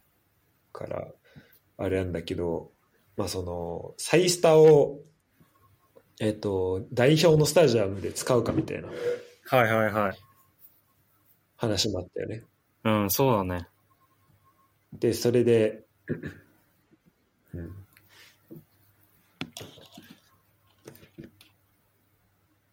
まあ、だからそれで、えっ、と、芝の張り替えとかが必要になったりとか、それをちょっと待たなきゃいけないとかが。うん。うん。で、でその、さ代表が使いたい理由が、まあ、勝率が高いから、スタサイストが一番高いから。ま あそうだねまあ、うん。まあ、わ気持ちはわかるけど、気持ちわかるけど、そこなんかなっていううん。いや、確かに。感じまあでもは確かに、異常に高いよね、でも。うん、確かに、まあ、わかる、気持ちはわかる。あの、そこでやりたいのはわかるし、もうそこにもす、そこにすがりたい気持ちなのもめっちゃわかるし。いや、確かにね。ほんとそうなんだけど。うん、わかるけど、で、なんかさ、その芝の張り替え費用とかいろいろもろもろがさ、5000万ぐらいかかるらしいじゃん。5000万か3000万か。あ、そうなんだ。で、なんかそれその半分を、うん。半分を JFA で半分を埼玉県かな？うん。が、その、なんか、まあ、分け合うみたいな話をしてて、うん。でなんか一部それで、その、なんでその代表のね、都合で、必要になった、芝の張り替えが必要になった費用の半分を埼玉県が、あの、やらなきゃいけないんだみたいな。うん。ことを言ってる人もいたんだけど、なんかそこもね、俺ちょっとよく分かってないところで、うん。その芝の張り替えがもともと、その、なんだろう、もともと予定されてたものなのか、うん。なんかその辺がね、をね、ちょっと、あ、今、このね、す坂の輪の記事がすごい詳しそうだから、本当はこれ読まなきゃいけないんだけど、うんちょっと、あの、これ聞いてる人向けに、ショーノートにだけちょっと貼っとくわ。でユダにもチャットで送っとくけあ、ど、ありがとう。うん。さあ、あとこの、リンク集にも載せとくけど、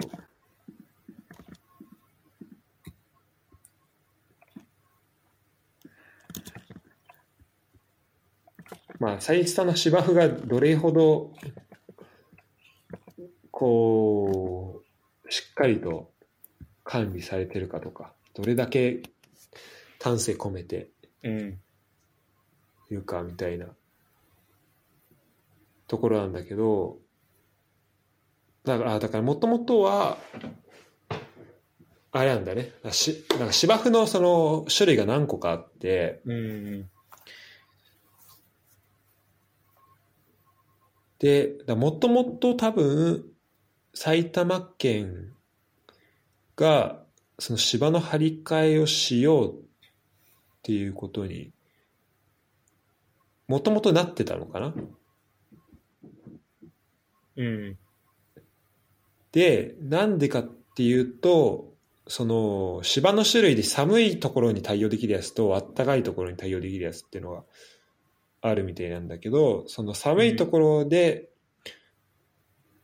まあ、使える芝生っていうのの維持管理が、まあ、どんどんあ温暖化が進んでったりっていうのもあって、うん。まあ、難しくなってるっていうところで、まあ、変え、そこを変えたいっていうのがもともとあったらしい。はいはい。えーで、サイスタの地中に地温、温度コントロールが整備されてるの知らなかったな。すごいね。ええだから、冬もそれなりにあったかく、うん。なんか管理はできるっぽいんだけど、だから、そうね、えっと、ここに書いてあるの面白いのは、まあ、サッカーの使用利用頻度向上への対応、だからそこに耐えられるような芝生をっていうところなんだけど、はいはい。それプラス、サッカー以外の利用率向上の視野も対応に入れてっていうのが書いてあるね。うん。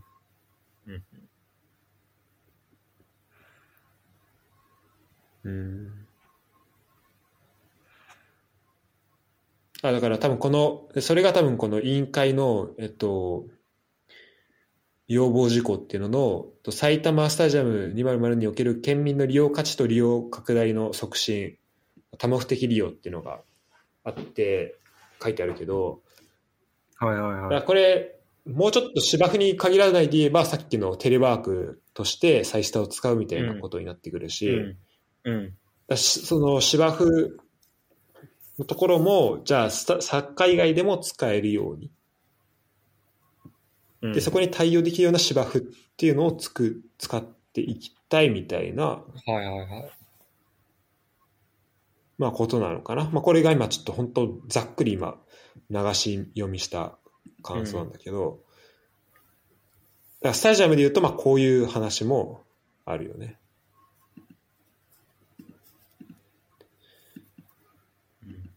まあなんかな結構その代表とレッツサボってなかなかなんだろう相入れづらい部分は。結構あるけど、まあまあ気持ちはわかるけどどうなんだろうな。そうね。だからで今回だからその芝生の張り替え自体はもともと想定にあったからでそれプラス、多分伸びた分で必要な費用がうん多分かかるっていうことだと思う。からだからそこで折半するっていうのは、まあ、詳細わかんないけど別に悪くない気はするけどね。うん。うんうん。てか、す普通かなっていう気もするけど、うんちょっとそこは、まあ、詳細、もともと、詳細わかんない。そうだね。もともとやる予定だったもんなんだもんね。うん。そう、そうだったら、そうなんか、この、このき計画によって、その、に代表で使うことによって張り替えが必要になったわけではないと思うから。うんうんうん。うん。っていうところかな。ちょっとこの流れでワールドカップの話いく？ユダが取り上げてくれたワールドカップ各年系け、えー開催案。ああ、はいはいはい。えー、反対ではないと。なんだっけ。えー、とフランスサッカー、フランスサッカー連盟会長が会見。そうね、確年ってことはそう、2, 2年に1回ってことで。そうだね。そうだね。で、なんか確か南米とかはもうダメだみたいな言ってたけど、うんうん。やっぱ、あ、そうそう。で、かな、りうん。いろんな協会がうん。反対してると思ったけど、フランスサッカー協会はあれなんだ。反対ではないっていう見解な、この時点では。10月4日では。うんそうだね。えー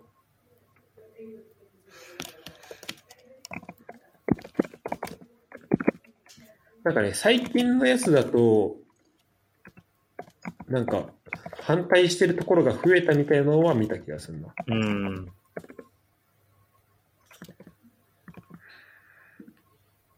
いや、でも今、ウェファーがなんかネーションズリーグとかやってるだろうから、多分無理なんだよ。そう、てか、冷静に、2年に1回ってどうやってやんのって いや、ほんとそう。今でも大変なのにさい。や、ほんとそう。試合ど、数どこの日程にどう組み込むのっていうね。うん。いや、でもほんと試合数多すぎるよ。死んじゃうよ。ねいや、結構でもそのネーションズリーグ3位決定戦やってるのびっくりしたわ。あ、マジでやってんだ。なんか、そうそう、もうクルトワが激怒してたけど、なんかこん、なんでよ、ウェファーのなんか金儲けのために試合しなきゃいけねえのみたいな。3位なんか いらねえみたいな。それってワールドカップ進出は関係するの？さいや関係ない。いや、関係ないはず。全然関係ない。うん。もう本当タイトルじゃない。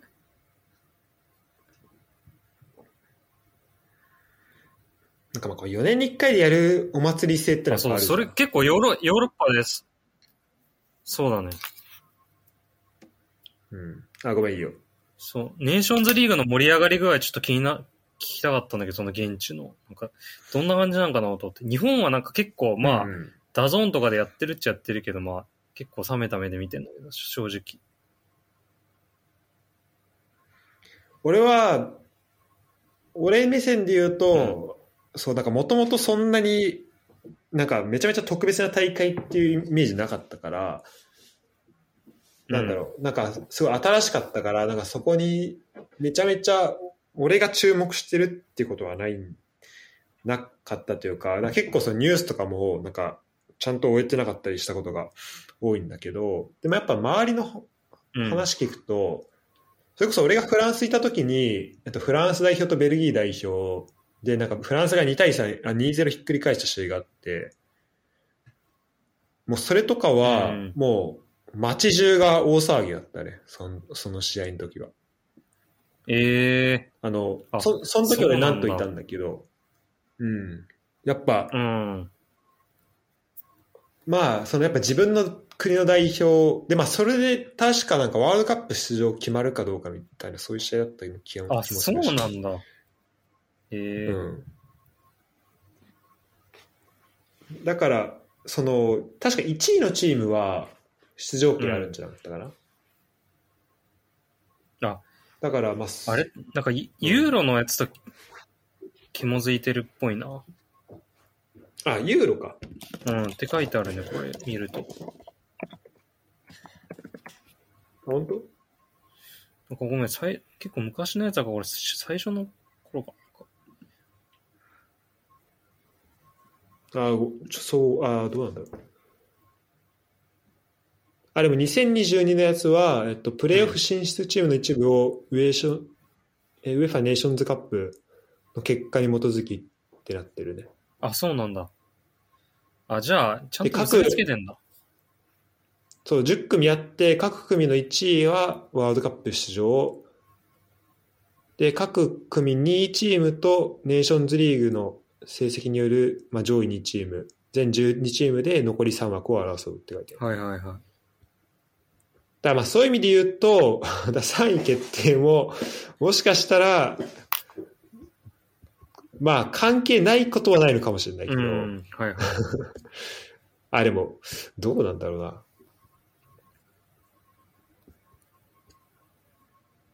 まあ、そうね。まあでも確かにそのどうでもいい親善試合よりは、いだいぶいいよねっていう話であるか、確かに。うんうん、まあだから、そうだ、注目はやっうんぱされてる、うんうん。その国に行くとやっぱされてるとは思うかな。はいはいはうんそう、ドイツだとちょっと俺、あの、周りにドイツサッカー好きな人がい。あんまいないから、うん。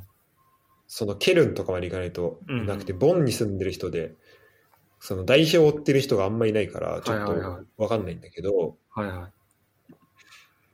まあでもそういう感じだと思うよ。うん。なるほど。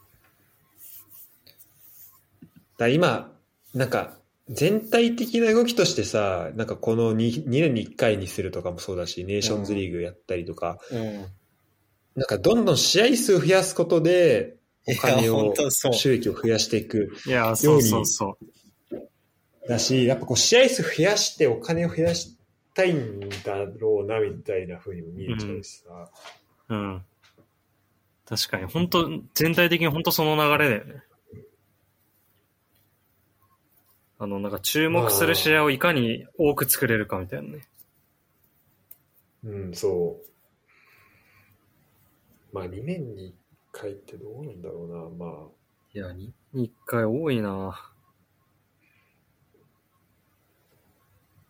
だその、だからお祭り性は少なくなるかもしれないけど、うん。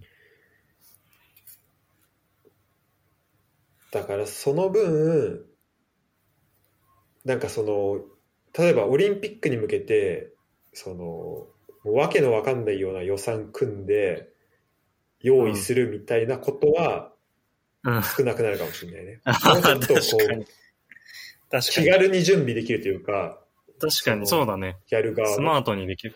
う。うんはいはい。例えばもう確かに、招致、プって4招致とかや年に1ってくる。やっぱりなくなるな。あ、そうそうそうそう。もう回していくような持ち回りでやってっても、うん、そうそう、いろんなところでできるじゃん。確かに。だから、そういう意味では、うんまあ、面白いっちゃ面白いよね。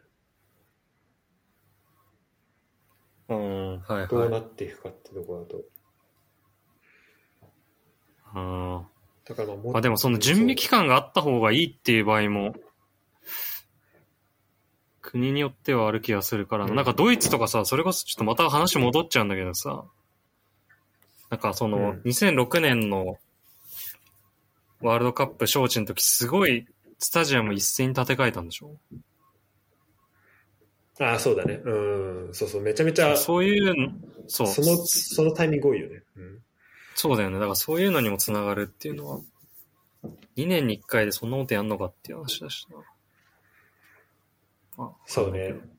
うん。そう、だからそこはなんか、結構、なんかクラブの、なんかサステナビリティ的なところにもつながってる気がそうだね。して、確かに。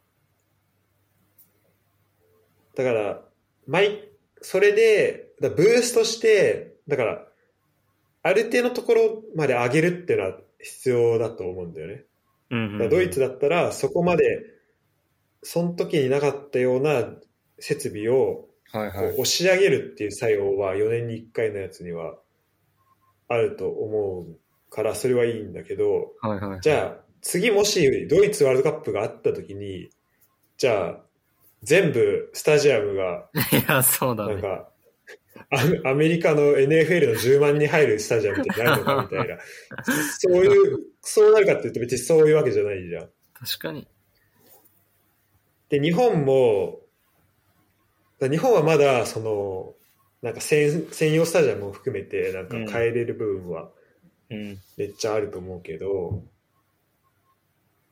なんか、どこまで、だからその、毎回、めちゃめちゃ大きいチェンジ、だからその一回大きなチェンジが必要なところとかもまあ、あると思うんだけど、うん。だからそこを、なんかワールドカップに向けてってところで用意しちゃうとやっぱりなんか難しいかなって気がするのはやっぱそのブラジルワールドカップ結局やった後に、その、うん。そこに向けてどれぐらい準備したかわかんないけど、でもやっぱりその後まあうまくいっていない。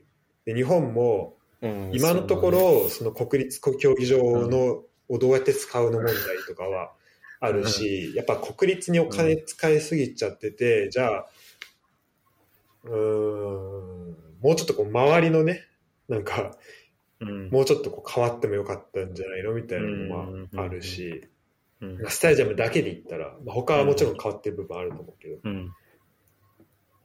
そういう意味だと、その、次の次、2008年の、あ、2028年のロサンゼルスオリンピックとかだと、うん。えっと、もうね、ロサンゼルスは、えっと、NFL のチーム、俺が今年から応援してるチームがあって、ロサンゼルスラムズっていう、あの、羊のチームがあるんだけど、はいはい。羊だっけな？ヤギか？羊か。まあ、あんだけど、うん。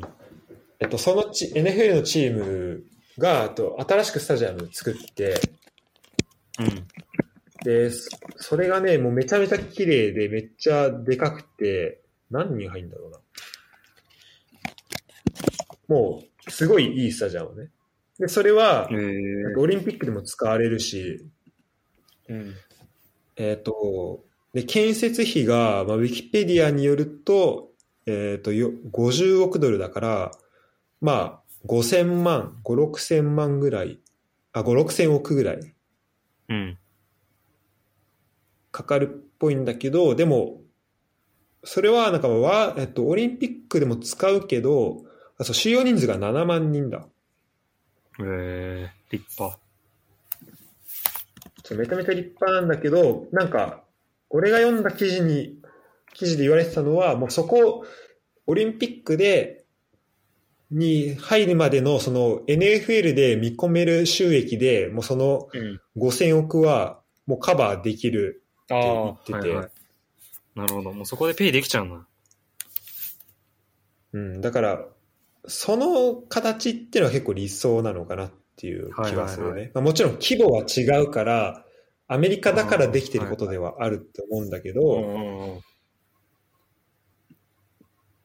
でもじゃあそこまでできなかったら別にこんな大きいスタジアム作んなきゃいいだけで、なんかもう、うんその、まあお祭りがあるっていうのはあるんだけど、じゃあそこをボーナスステージにできるような、だからそれがあってもなくても、もうとりあえずプラスにできてるような仕組みというか、その、うんてかそこまでの持っていき方みたいなのが、なんかできるといいんじゃないかなとはうん思うね。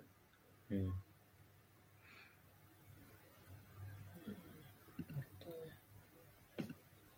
うん、なかなか、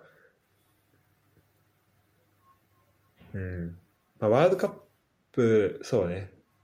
まあ、日本とかはまだそのもう一回ぐらいワールドカップあって、その時に向けてスタジアム大きく変わってくれたらなっていうのは、まあ思うところではあるけど。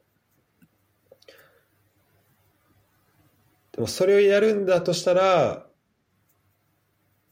うん、だからそのファンがもうちょっと入っもっとそれによって入ってくるとか、それこそさっきのスタジアムだけじゃなくて、そのスタジアムとその周りがこう結び関連して、あの、行くようなシステム作るみたいなところが、まあ必要なのかなって気はしうんするね。確かに。それ、その後も入り続けるような、まず土台がないとダメなんで。いくらいい箱作っても。うんそうそう。そうね。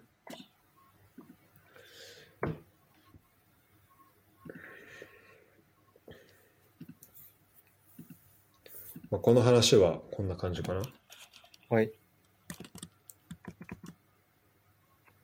他どそうだね、他は、ちょっと待って。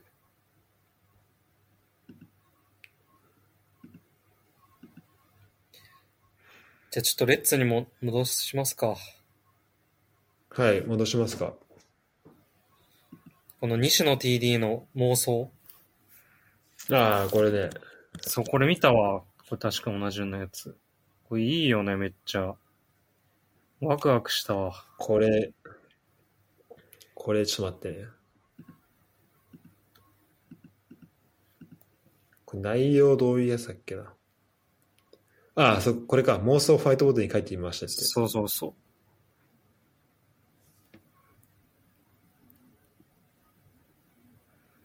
ちょっと今、読み込み中になってるから、どんな感じの内容だったか、簡単に、だから見えるところで説明してもらっていい？と、なんかあの、西野さんが、こう、じ、なんかこう、時間軸みたいなのを書いて、目標、クラブとかがどういう風になっていきたいかみたいなの、殴り書きみたいのしてはいはいるはい。やつで、もう、なんか。ちょっと全部映し、映してるわけじゃなくて、こんな感じでやってますみたいな感じでやってるから、そうだね。あんまりうんわかんないんだけど、なんだろうな。まず2023から2025が、えー第2次3年、3カ年計画。書いてあるね。そう。で、リーグ連覇、ACL 優勝。書いてあるね。そうだね。で、ちょっと下これが解読するの面白いね。そうなんだよ。これなんかね、すごい、すごいこと書いてあるんだよな。2030年だったら、例えば、えーフットボールビジョン、人づくりと書いてあるね。そうだね。アジアナンバーワンの街づくりって書いてあるな。あ、本当だ。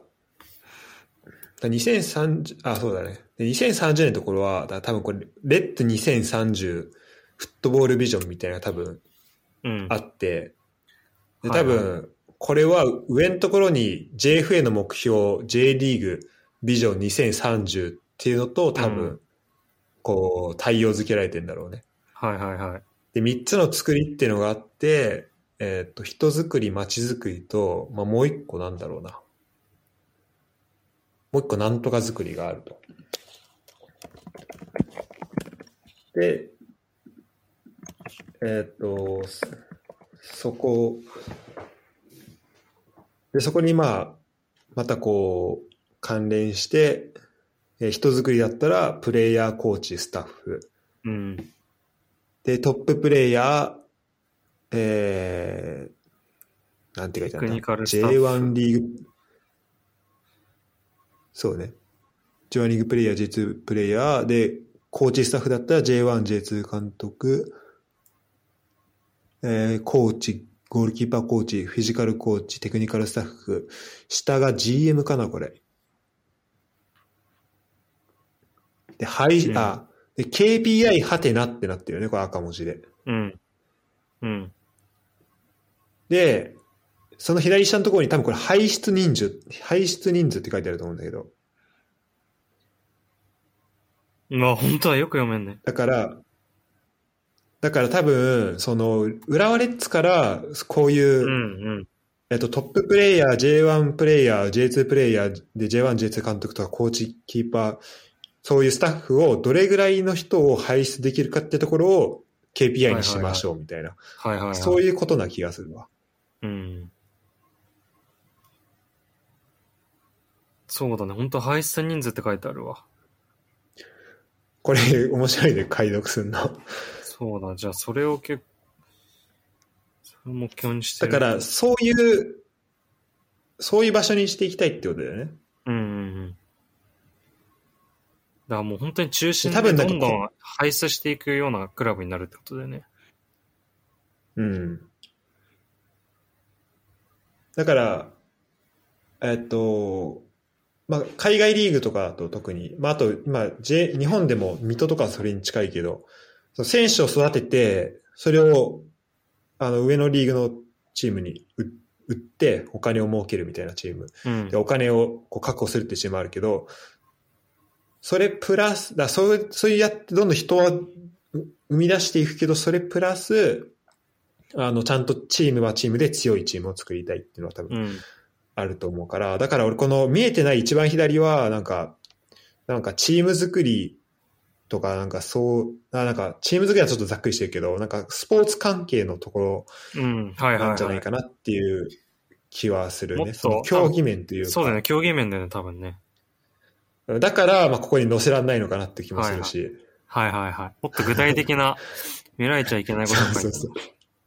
そう。でもう一個アジアナンバーワンの街づくりか。そうだね。いや、これ面白いな。これ面白いね。アジアナンバーワンのソフトボールタウンかな。で、国際、わかんないな。まあ、こまあ、あ、国境、うん、違うか。まあ、書いてあるって感じだね。で、浦和地域、だソフト面とハード面で、浦和のハード面、街づくりのハード面ってなんだろうな。だから、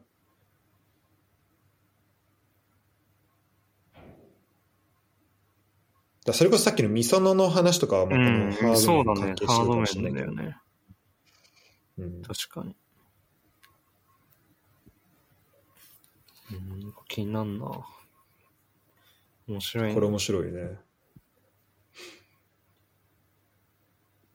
まあ、こういうことも考えているの。テクニカルダイレクタうー。んすごいね。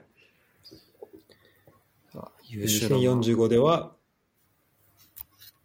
レッツの理念を、あまあ、あらゆる分野でアジアナンバーワンと。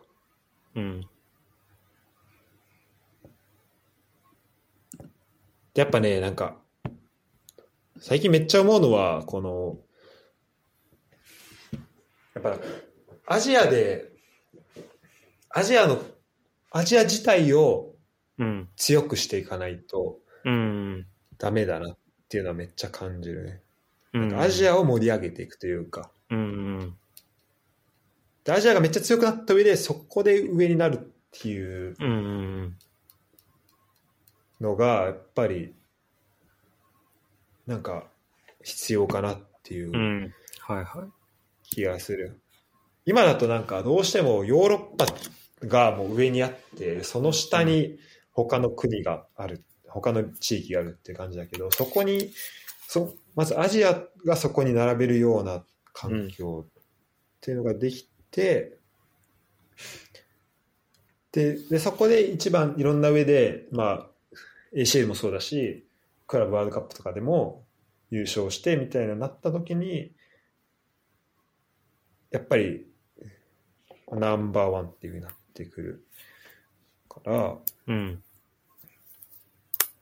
だそういう意味ではそのムアントンとこういやそうね同じこと思ったそそうなんかつながり増やしていくっていうのはね、まあ、うん一個大事だよね。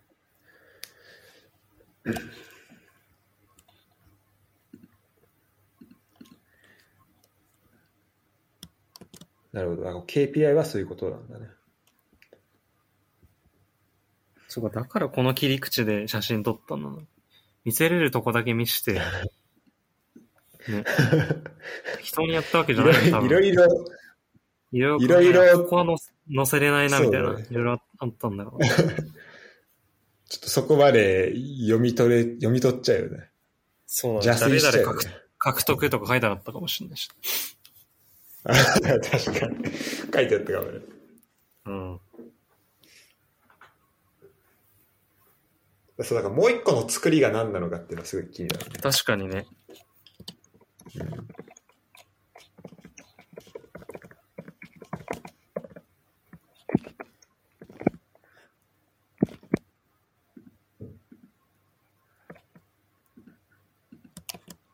西野さんのは。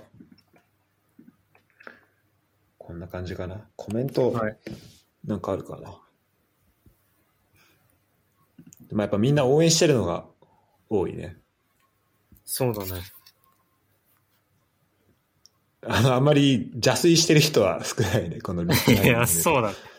確かにこん、こんな、い今、こんなちゃんと見てる人いないかもしれないね。そうだね。あ、こんなやってんだなぐらいで。でもこれやっぱ、うん、面白いね。この消しカスみたいなところからもちょっと読み取れたら本当いや、そうそう、今それずっと見てたんだけどな、なんかね、見えそうで見えないんだよ。なんか右の方とか見えそうなんだけどな。なんかね。そうっすか、そう。まあ、これぐらいにしときますか。そうだね。見えそうだよね。いや、これ見えそうだよ、マジで。結構超重要なこと書いてある。うん、見えそうで見えないね。なんか、アルファベット見えるもんね。そう、A、TA? O? そう、T、そう TAO みたいになってんだよ。だからよくわかんないよね。そうそうそう。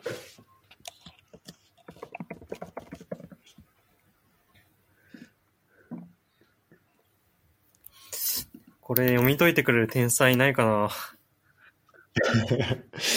これはマジ天才だわ。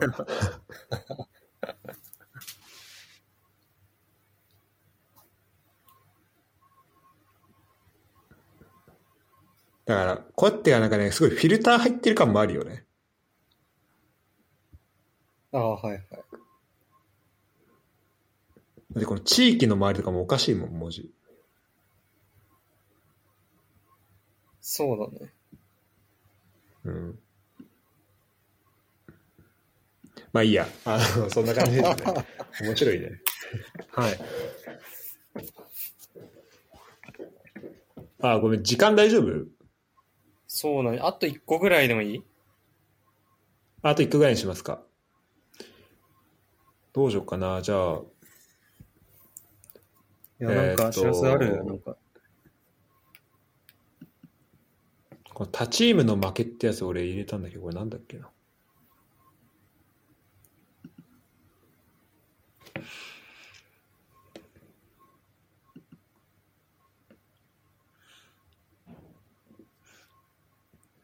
これなんか、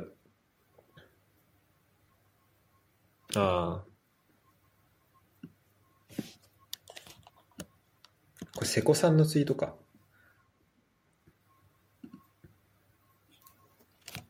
はいはい。わかる今。あ、そう、これ。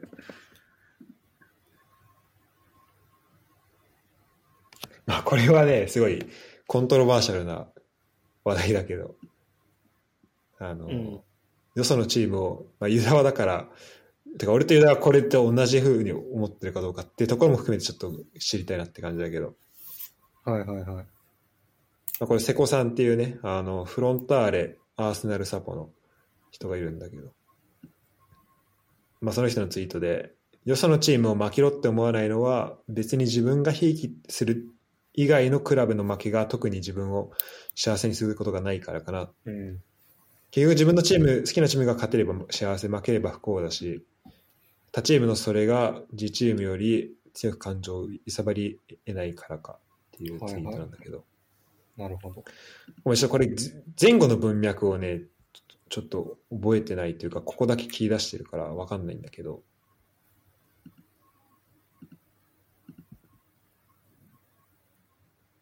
だからこれが例えば、でも結局、まあそれはあるよね、ある程度ね。あの、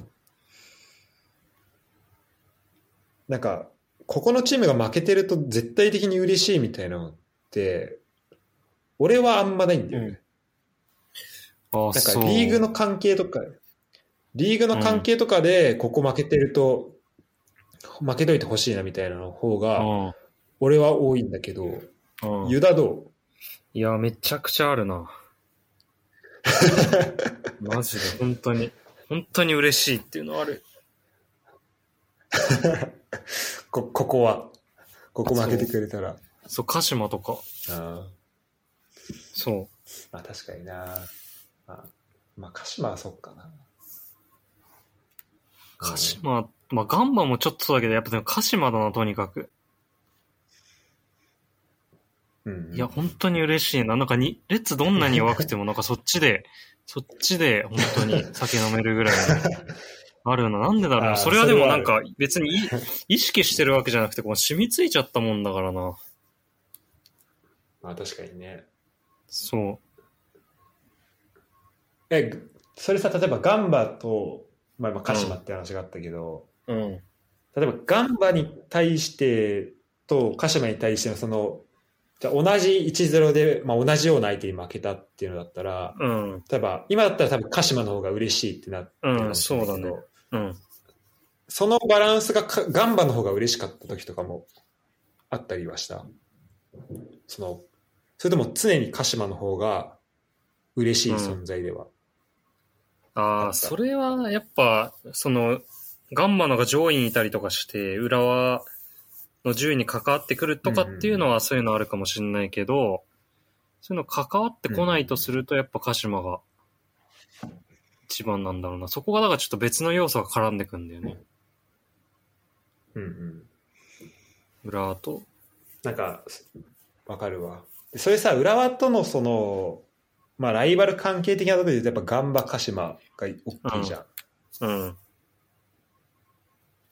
で、なんで、そう、まあ俺もそういうユダの気持ち今き、今聞くと確かになって思うんだけど、なんでガンバはそこまでなのかなって思うと、やっぱ、まあ俺はね、なんか最近やっぱ降格してるってなんかある気はしてて、なんか、ちょっとこう同情してしまうというか、あとなんかその、え鹿島ってなんか状況悪くてもなんだかんだ勝つじゃん。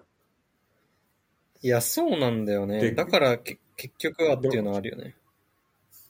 そう。で、マリノスも今強いけど、ちょっとね、こう我慢の時期があったりとかっていう、その、なんか人間らしい感じが見えるんだけど、なんか鹿島ってそういうの全くないから、なんかずっと強いし、っていうのはあるよね。そうだね、そうだね。そこは確かに難しい。確かにそれはあんま考えたことなかったけど面白いな。でも、それこそ多分ドイツだったらバイエルンが負けたらみんな嬉しいみたいな。そうね、確かにそうね。そういう感じだよね、多分ね。本当に。うんうん。だからこれってチームに、まあ、浦和も結構そういう対象にはなってると思うんだよね。その他のチームからレッツ負けたら嬉しいみたいな。そうだねうんうん。うん。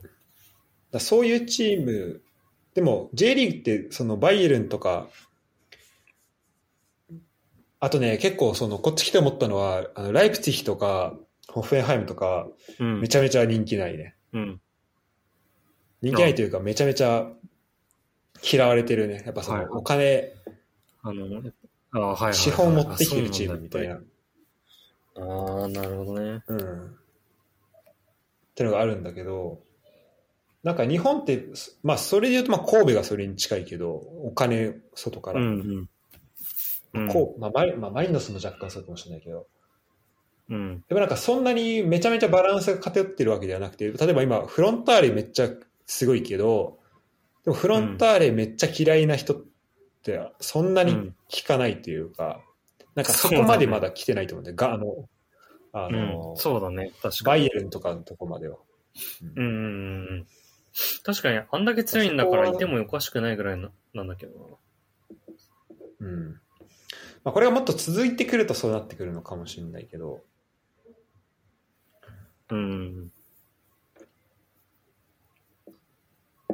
だから、そういや、まあ、このね、なんかファン、サポーターのところで、あの、面白いなと思ったんでね、やっぱこの人によって、こう、応援の仕方が違うというか。で、それが、うんそうだねこいや、確かに。でも本当言われてみれば無意識に本当鹿島負けてたら見てたわ。その時だけ。のどんな負け方してんだからみたいな。えそうそう、なんか負ける瞬間を見ときたいっていうのはああるわ。なんかでも本当に無意識だからな。そう。じゃあこれ、言われて気づくみたいなところはあるのそうだね。うん。うん。なるほど。お前、ちょ、ユダから最後一個だけもらっていい？あ、オッケーオッケー。ちょっと待ち。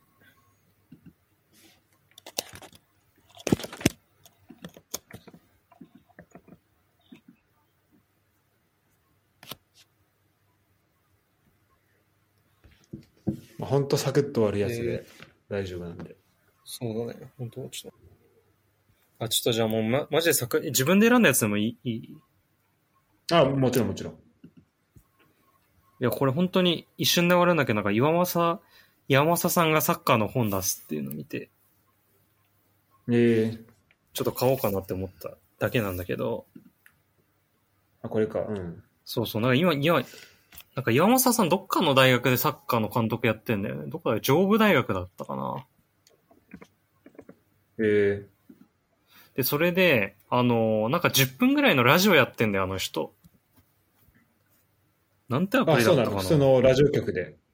いや、いやあの、本当こんなポッドキャストみたいな感じ、一人でこう、つぶやけみたいな感じのやつ入れてて、ああ、ボイシー的なやつ。あ、そう、だからボイシーだわ。ええあ、ボイシーやってんだ。そうそうそう。それで聞いてんだけど、なんかすごい、なんだろうな。なんかめちゃくちゃサッカーをなんか論理的に捉えてて、えもうなんかその、なんか山本さんも結構今勉強中じゃん？正直。えうん、そうだよね。そう、それでなんかその毎日なんかその学びみたいなのもなんかそのアウトプットしてるんだけど、ええちょっとね、その全、全部聞けてるわけじゃないんだけどね、それをぜひちょっと、知らず暇の時聞いてほしいなと思って。あ、 Voicy ね、確かに。結構いろんな人やってるうん。けど、確か岩松さんのやつが面白そうだ。そう、なんか代表のやつとかもめっちゃやってたし、そっから見始めたんだけど、なんかお、あのー何戦だったかな？サウジアラビア戦のこととか喋ったりとかしてて。ええ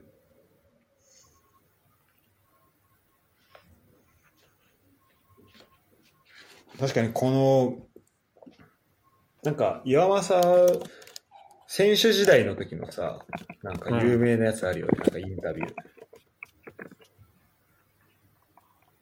なんかしらすしらす、さあそうそう、しらすなんか岩間さんの本かなんか読んでなかったっけ前、昔。ああ、そう、ピッチレベルかな。ねなんかそあれ面白かった。その時のさなんかその時のなんかあの、鹿島時代の話で、ハーフタイムの時指示されて、あえてさ最初の5分ぐらい変え、変わら、戦術変えずにやってみたいなやつ、こと言ってなかった？ああ、そうそうそう、なんか、かあったね、そういうの。うん。それめちゃくちゃ覚えてんだよな、そうなんか。もう俺完璧に忘れてたけど、そうね、あったね、それ。そう言ってたよね。それをなんか思い出して、これちょっと面白そうだから読もうかなと思こって。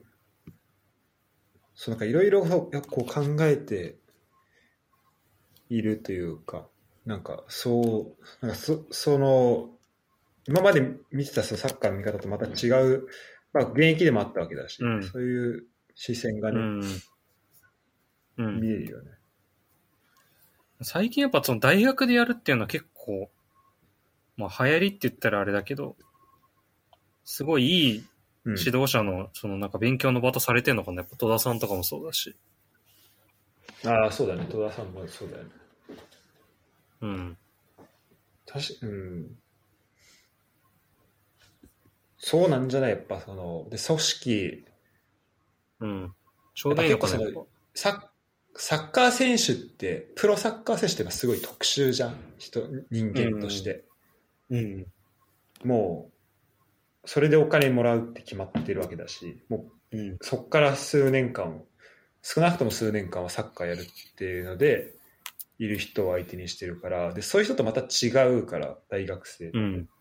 うん。なんかいろんな生活があったり、いろんな将来があった上でサッカーやってるっていうのもあるから、まあそこの、まあ、もちろん普通の指導、プレーの指導面のところもそうだと思うけど、なんかその辺のとことかも、すごい良さそうだよね。このうん。で特にずっとプロでやってきたみたいな人にとっては、うんうん。で、まあ、で、あの、岩松さんはなんか、まあ大、大学出てるけど、まあそうじゃない選手とかを経た人とかにとっては、まあそこはまた知らないところだったりもすると思うし、うん。はいはいはいはい。うん、なんか、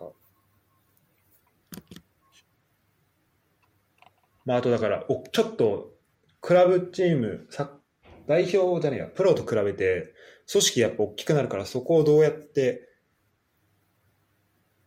あの、回していくのかとか、その中でどうやっていくのかみたいなところもうん。あるよね。確かにその、本当に試合出れない人とかもいっぱいいるマネージメントをするから、そういうマネージメント力みたいなのもつくのか。うんうん。プロ以上に。そういう人出るだろうし。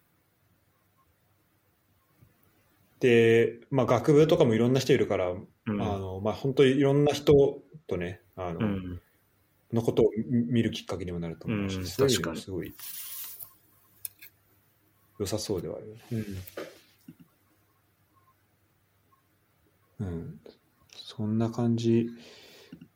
じゃあちょっと読んだ感想とかもできれば、あの、また教えてよ。ゲス。うん。ありがとう。お長くまで。ええありがとごめん、ちょっと、また今度電波いい時に、あの、す、すらすらやり、やろう。う。そうだね。うん。まあ次回は俺が日本いる時になるかもな。あ、てか、いつだっけ？そういえば。13日に帰ってきます。ああ、で、まだ隔離あるんだっけ？なんか今んとこあるっぽいんだけどね。ああ、でも11月入ったらまた変わってるかもね。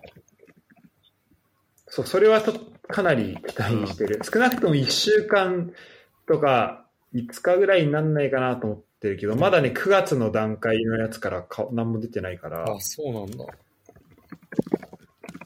ちょっとね、あれなんだよね。で、ドイツは今、またちょっと上が上がりかかけたりもしてるから、うん。日本も、昨日4000人になってるね、急に。あ、そうだっけ？に20倍とかなってるね、この Google によると。あの、日本全体ね。あ、全体ね。なんだか大阪とかはめっちゃ多いんじゃなかった、確か。あ、そうなんだ。うん、確か。なんでだろでドイツも、いえーっと、昨日は1万7000人だね。だから、一週、2週間ぶりに大幅増加って書いてあう。るけど、うんまあちょっと、まあまだ、確率、緩和されそうな気もするけど、まだちょっとわかんないうんとこだね。うん、まあ、もうちょっと短くなるといいね。うん。で、これやっぱ、あの、ライブでやりたいね、収録。いや、そうなんだよ。ライブというか、対面で。本当そう。もうね、おかしくなるよ、このオンラインでずっとやってると。この、マジ俺、日本人とほぼほぼこのオンラインでしか喋ってないから。いや、そうだよね。でも確か本当おかしくなるな。だからたまにこう対面であえて喋るとマジでストレス解消できるもんね。この、ラグもないし、はいはいはで同時に喋れるじゃん、ある程度二人い。で。そうだね。こう被ってもさ、喋れるからさ。うん、それはやっぱね、違うよね。じゃあまあ次回は、そうだねえー日。本でできるといいね。んそうだねちょっと今回あんま消化できなかったから。そうだね。いや、ちょっと一回今度、まあ、すごいちょっと企画っぽくなっちゃうかもしれないんだけど、うん。なんかあの、もう二人で、サイスタを、具体的にサイスタをどうしていったらいいかっていう話したいわ。ああ、やりますか。がっつりサイツ。だね。うん。ああ、じゃあ、ちょっと、今これさ、スタジアムのところにサイスタ、あの、トピックのところに今サイスタあるけど、うん。じゃあここに案として、一個、あの、つけとくわ。あ、ありがとう。サイ、まあ、企画ね。サイスタをどう良くしていくか。これ、ちょっとあれだね。あの、二人で実際に会って、うん。あの、なんだろうな。なんか、こう、同じ、まあ、模造紙じゃないけど、いやそう紙かなんかを共有しながら、マジでそう同じこと考えてたわ。うん、それでやりたいね。それをちょっと、その紙、そう、地図めっちゃ印刷して、ここにこれ立ててとかそういうのやりたい。あ、それやりたいね。でそうそれを、ちょっとユ YouTube ライブしよう、そのこの上から。すげえな。これやって。いいね。え、それやるんだったら、どこでやる？近藤んち？こんのんちだな。まあ、近藤も、まあ、その第三者として意見欲しいしな。そうだね。うん。たまにビジターとして来る人の意見聞きたいもん。確かに確かに。我々ちょっと感覚麻痺してるから、全然あの、裏味噌との間の道で苦じゃなく思っちゃってるけどさ。そうだ。そう、普通の正常な感覚の人の意見も聞きたいからさ。確かに。うん。まあ、あの、近藤いなくてもいけるしね、近藤んちだったら。まあそうなんだよね。場所だけあれば。場所だけ。まあ、あとだから、あのそう、あ、まあ、ちょっと収録はこれぐらいにしとくか。そうなんだよ。はい、お疲れ様でしたありがとうございました。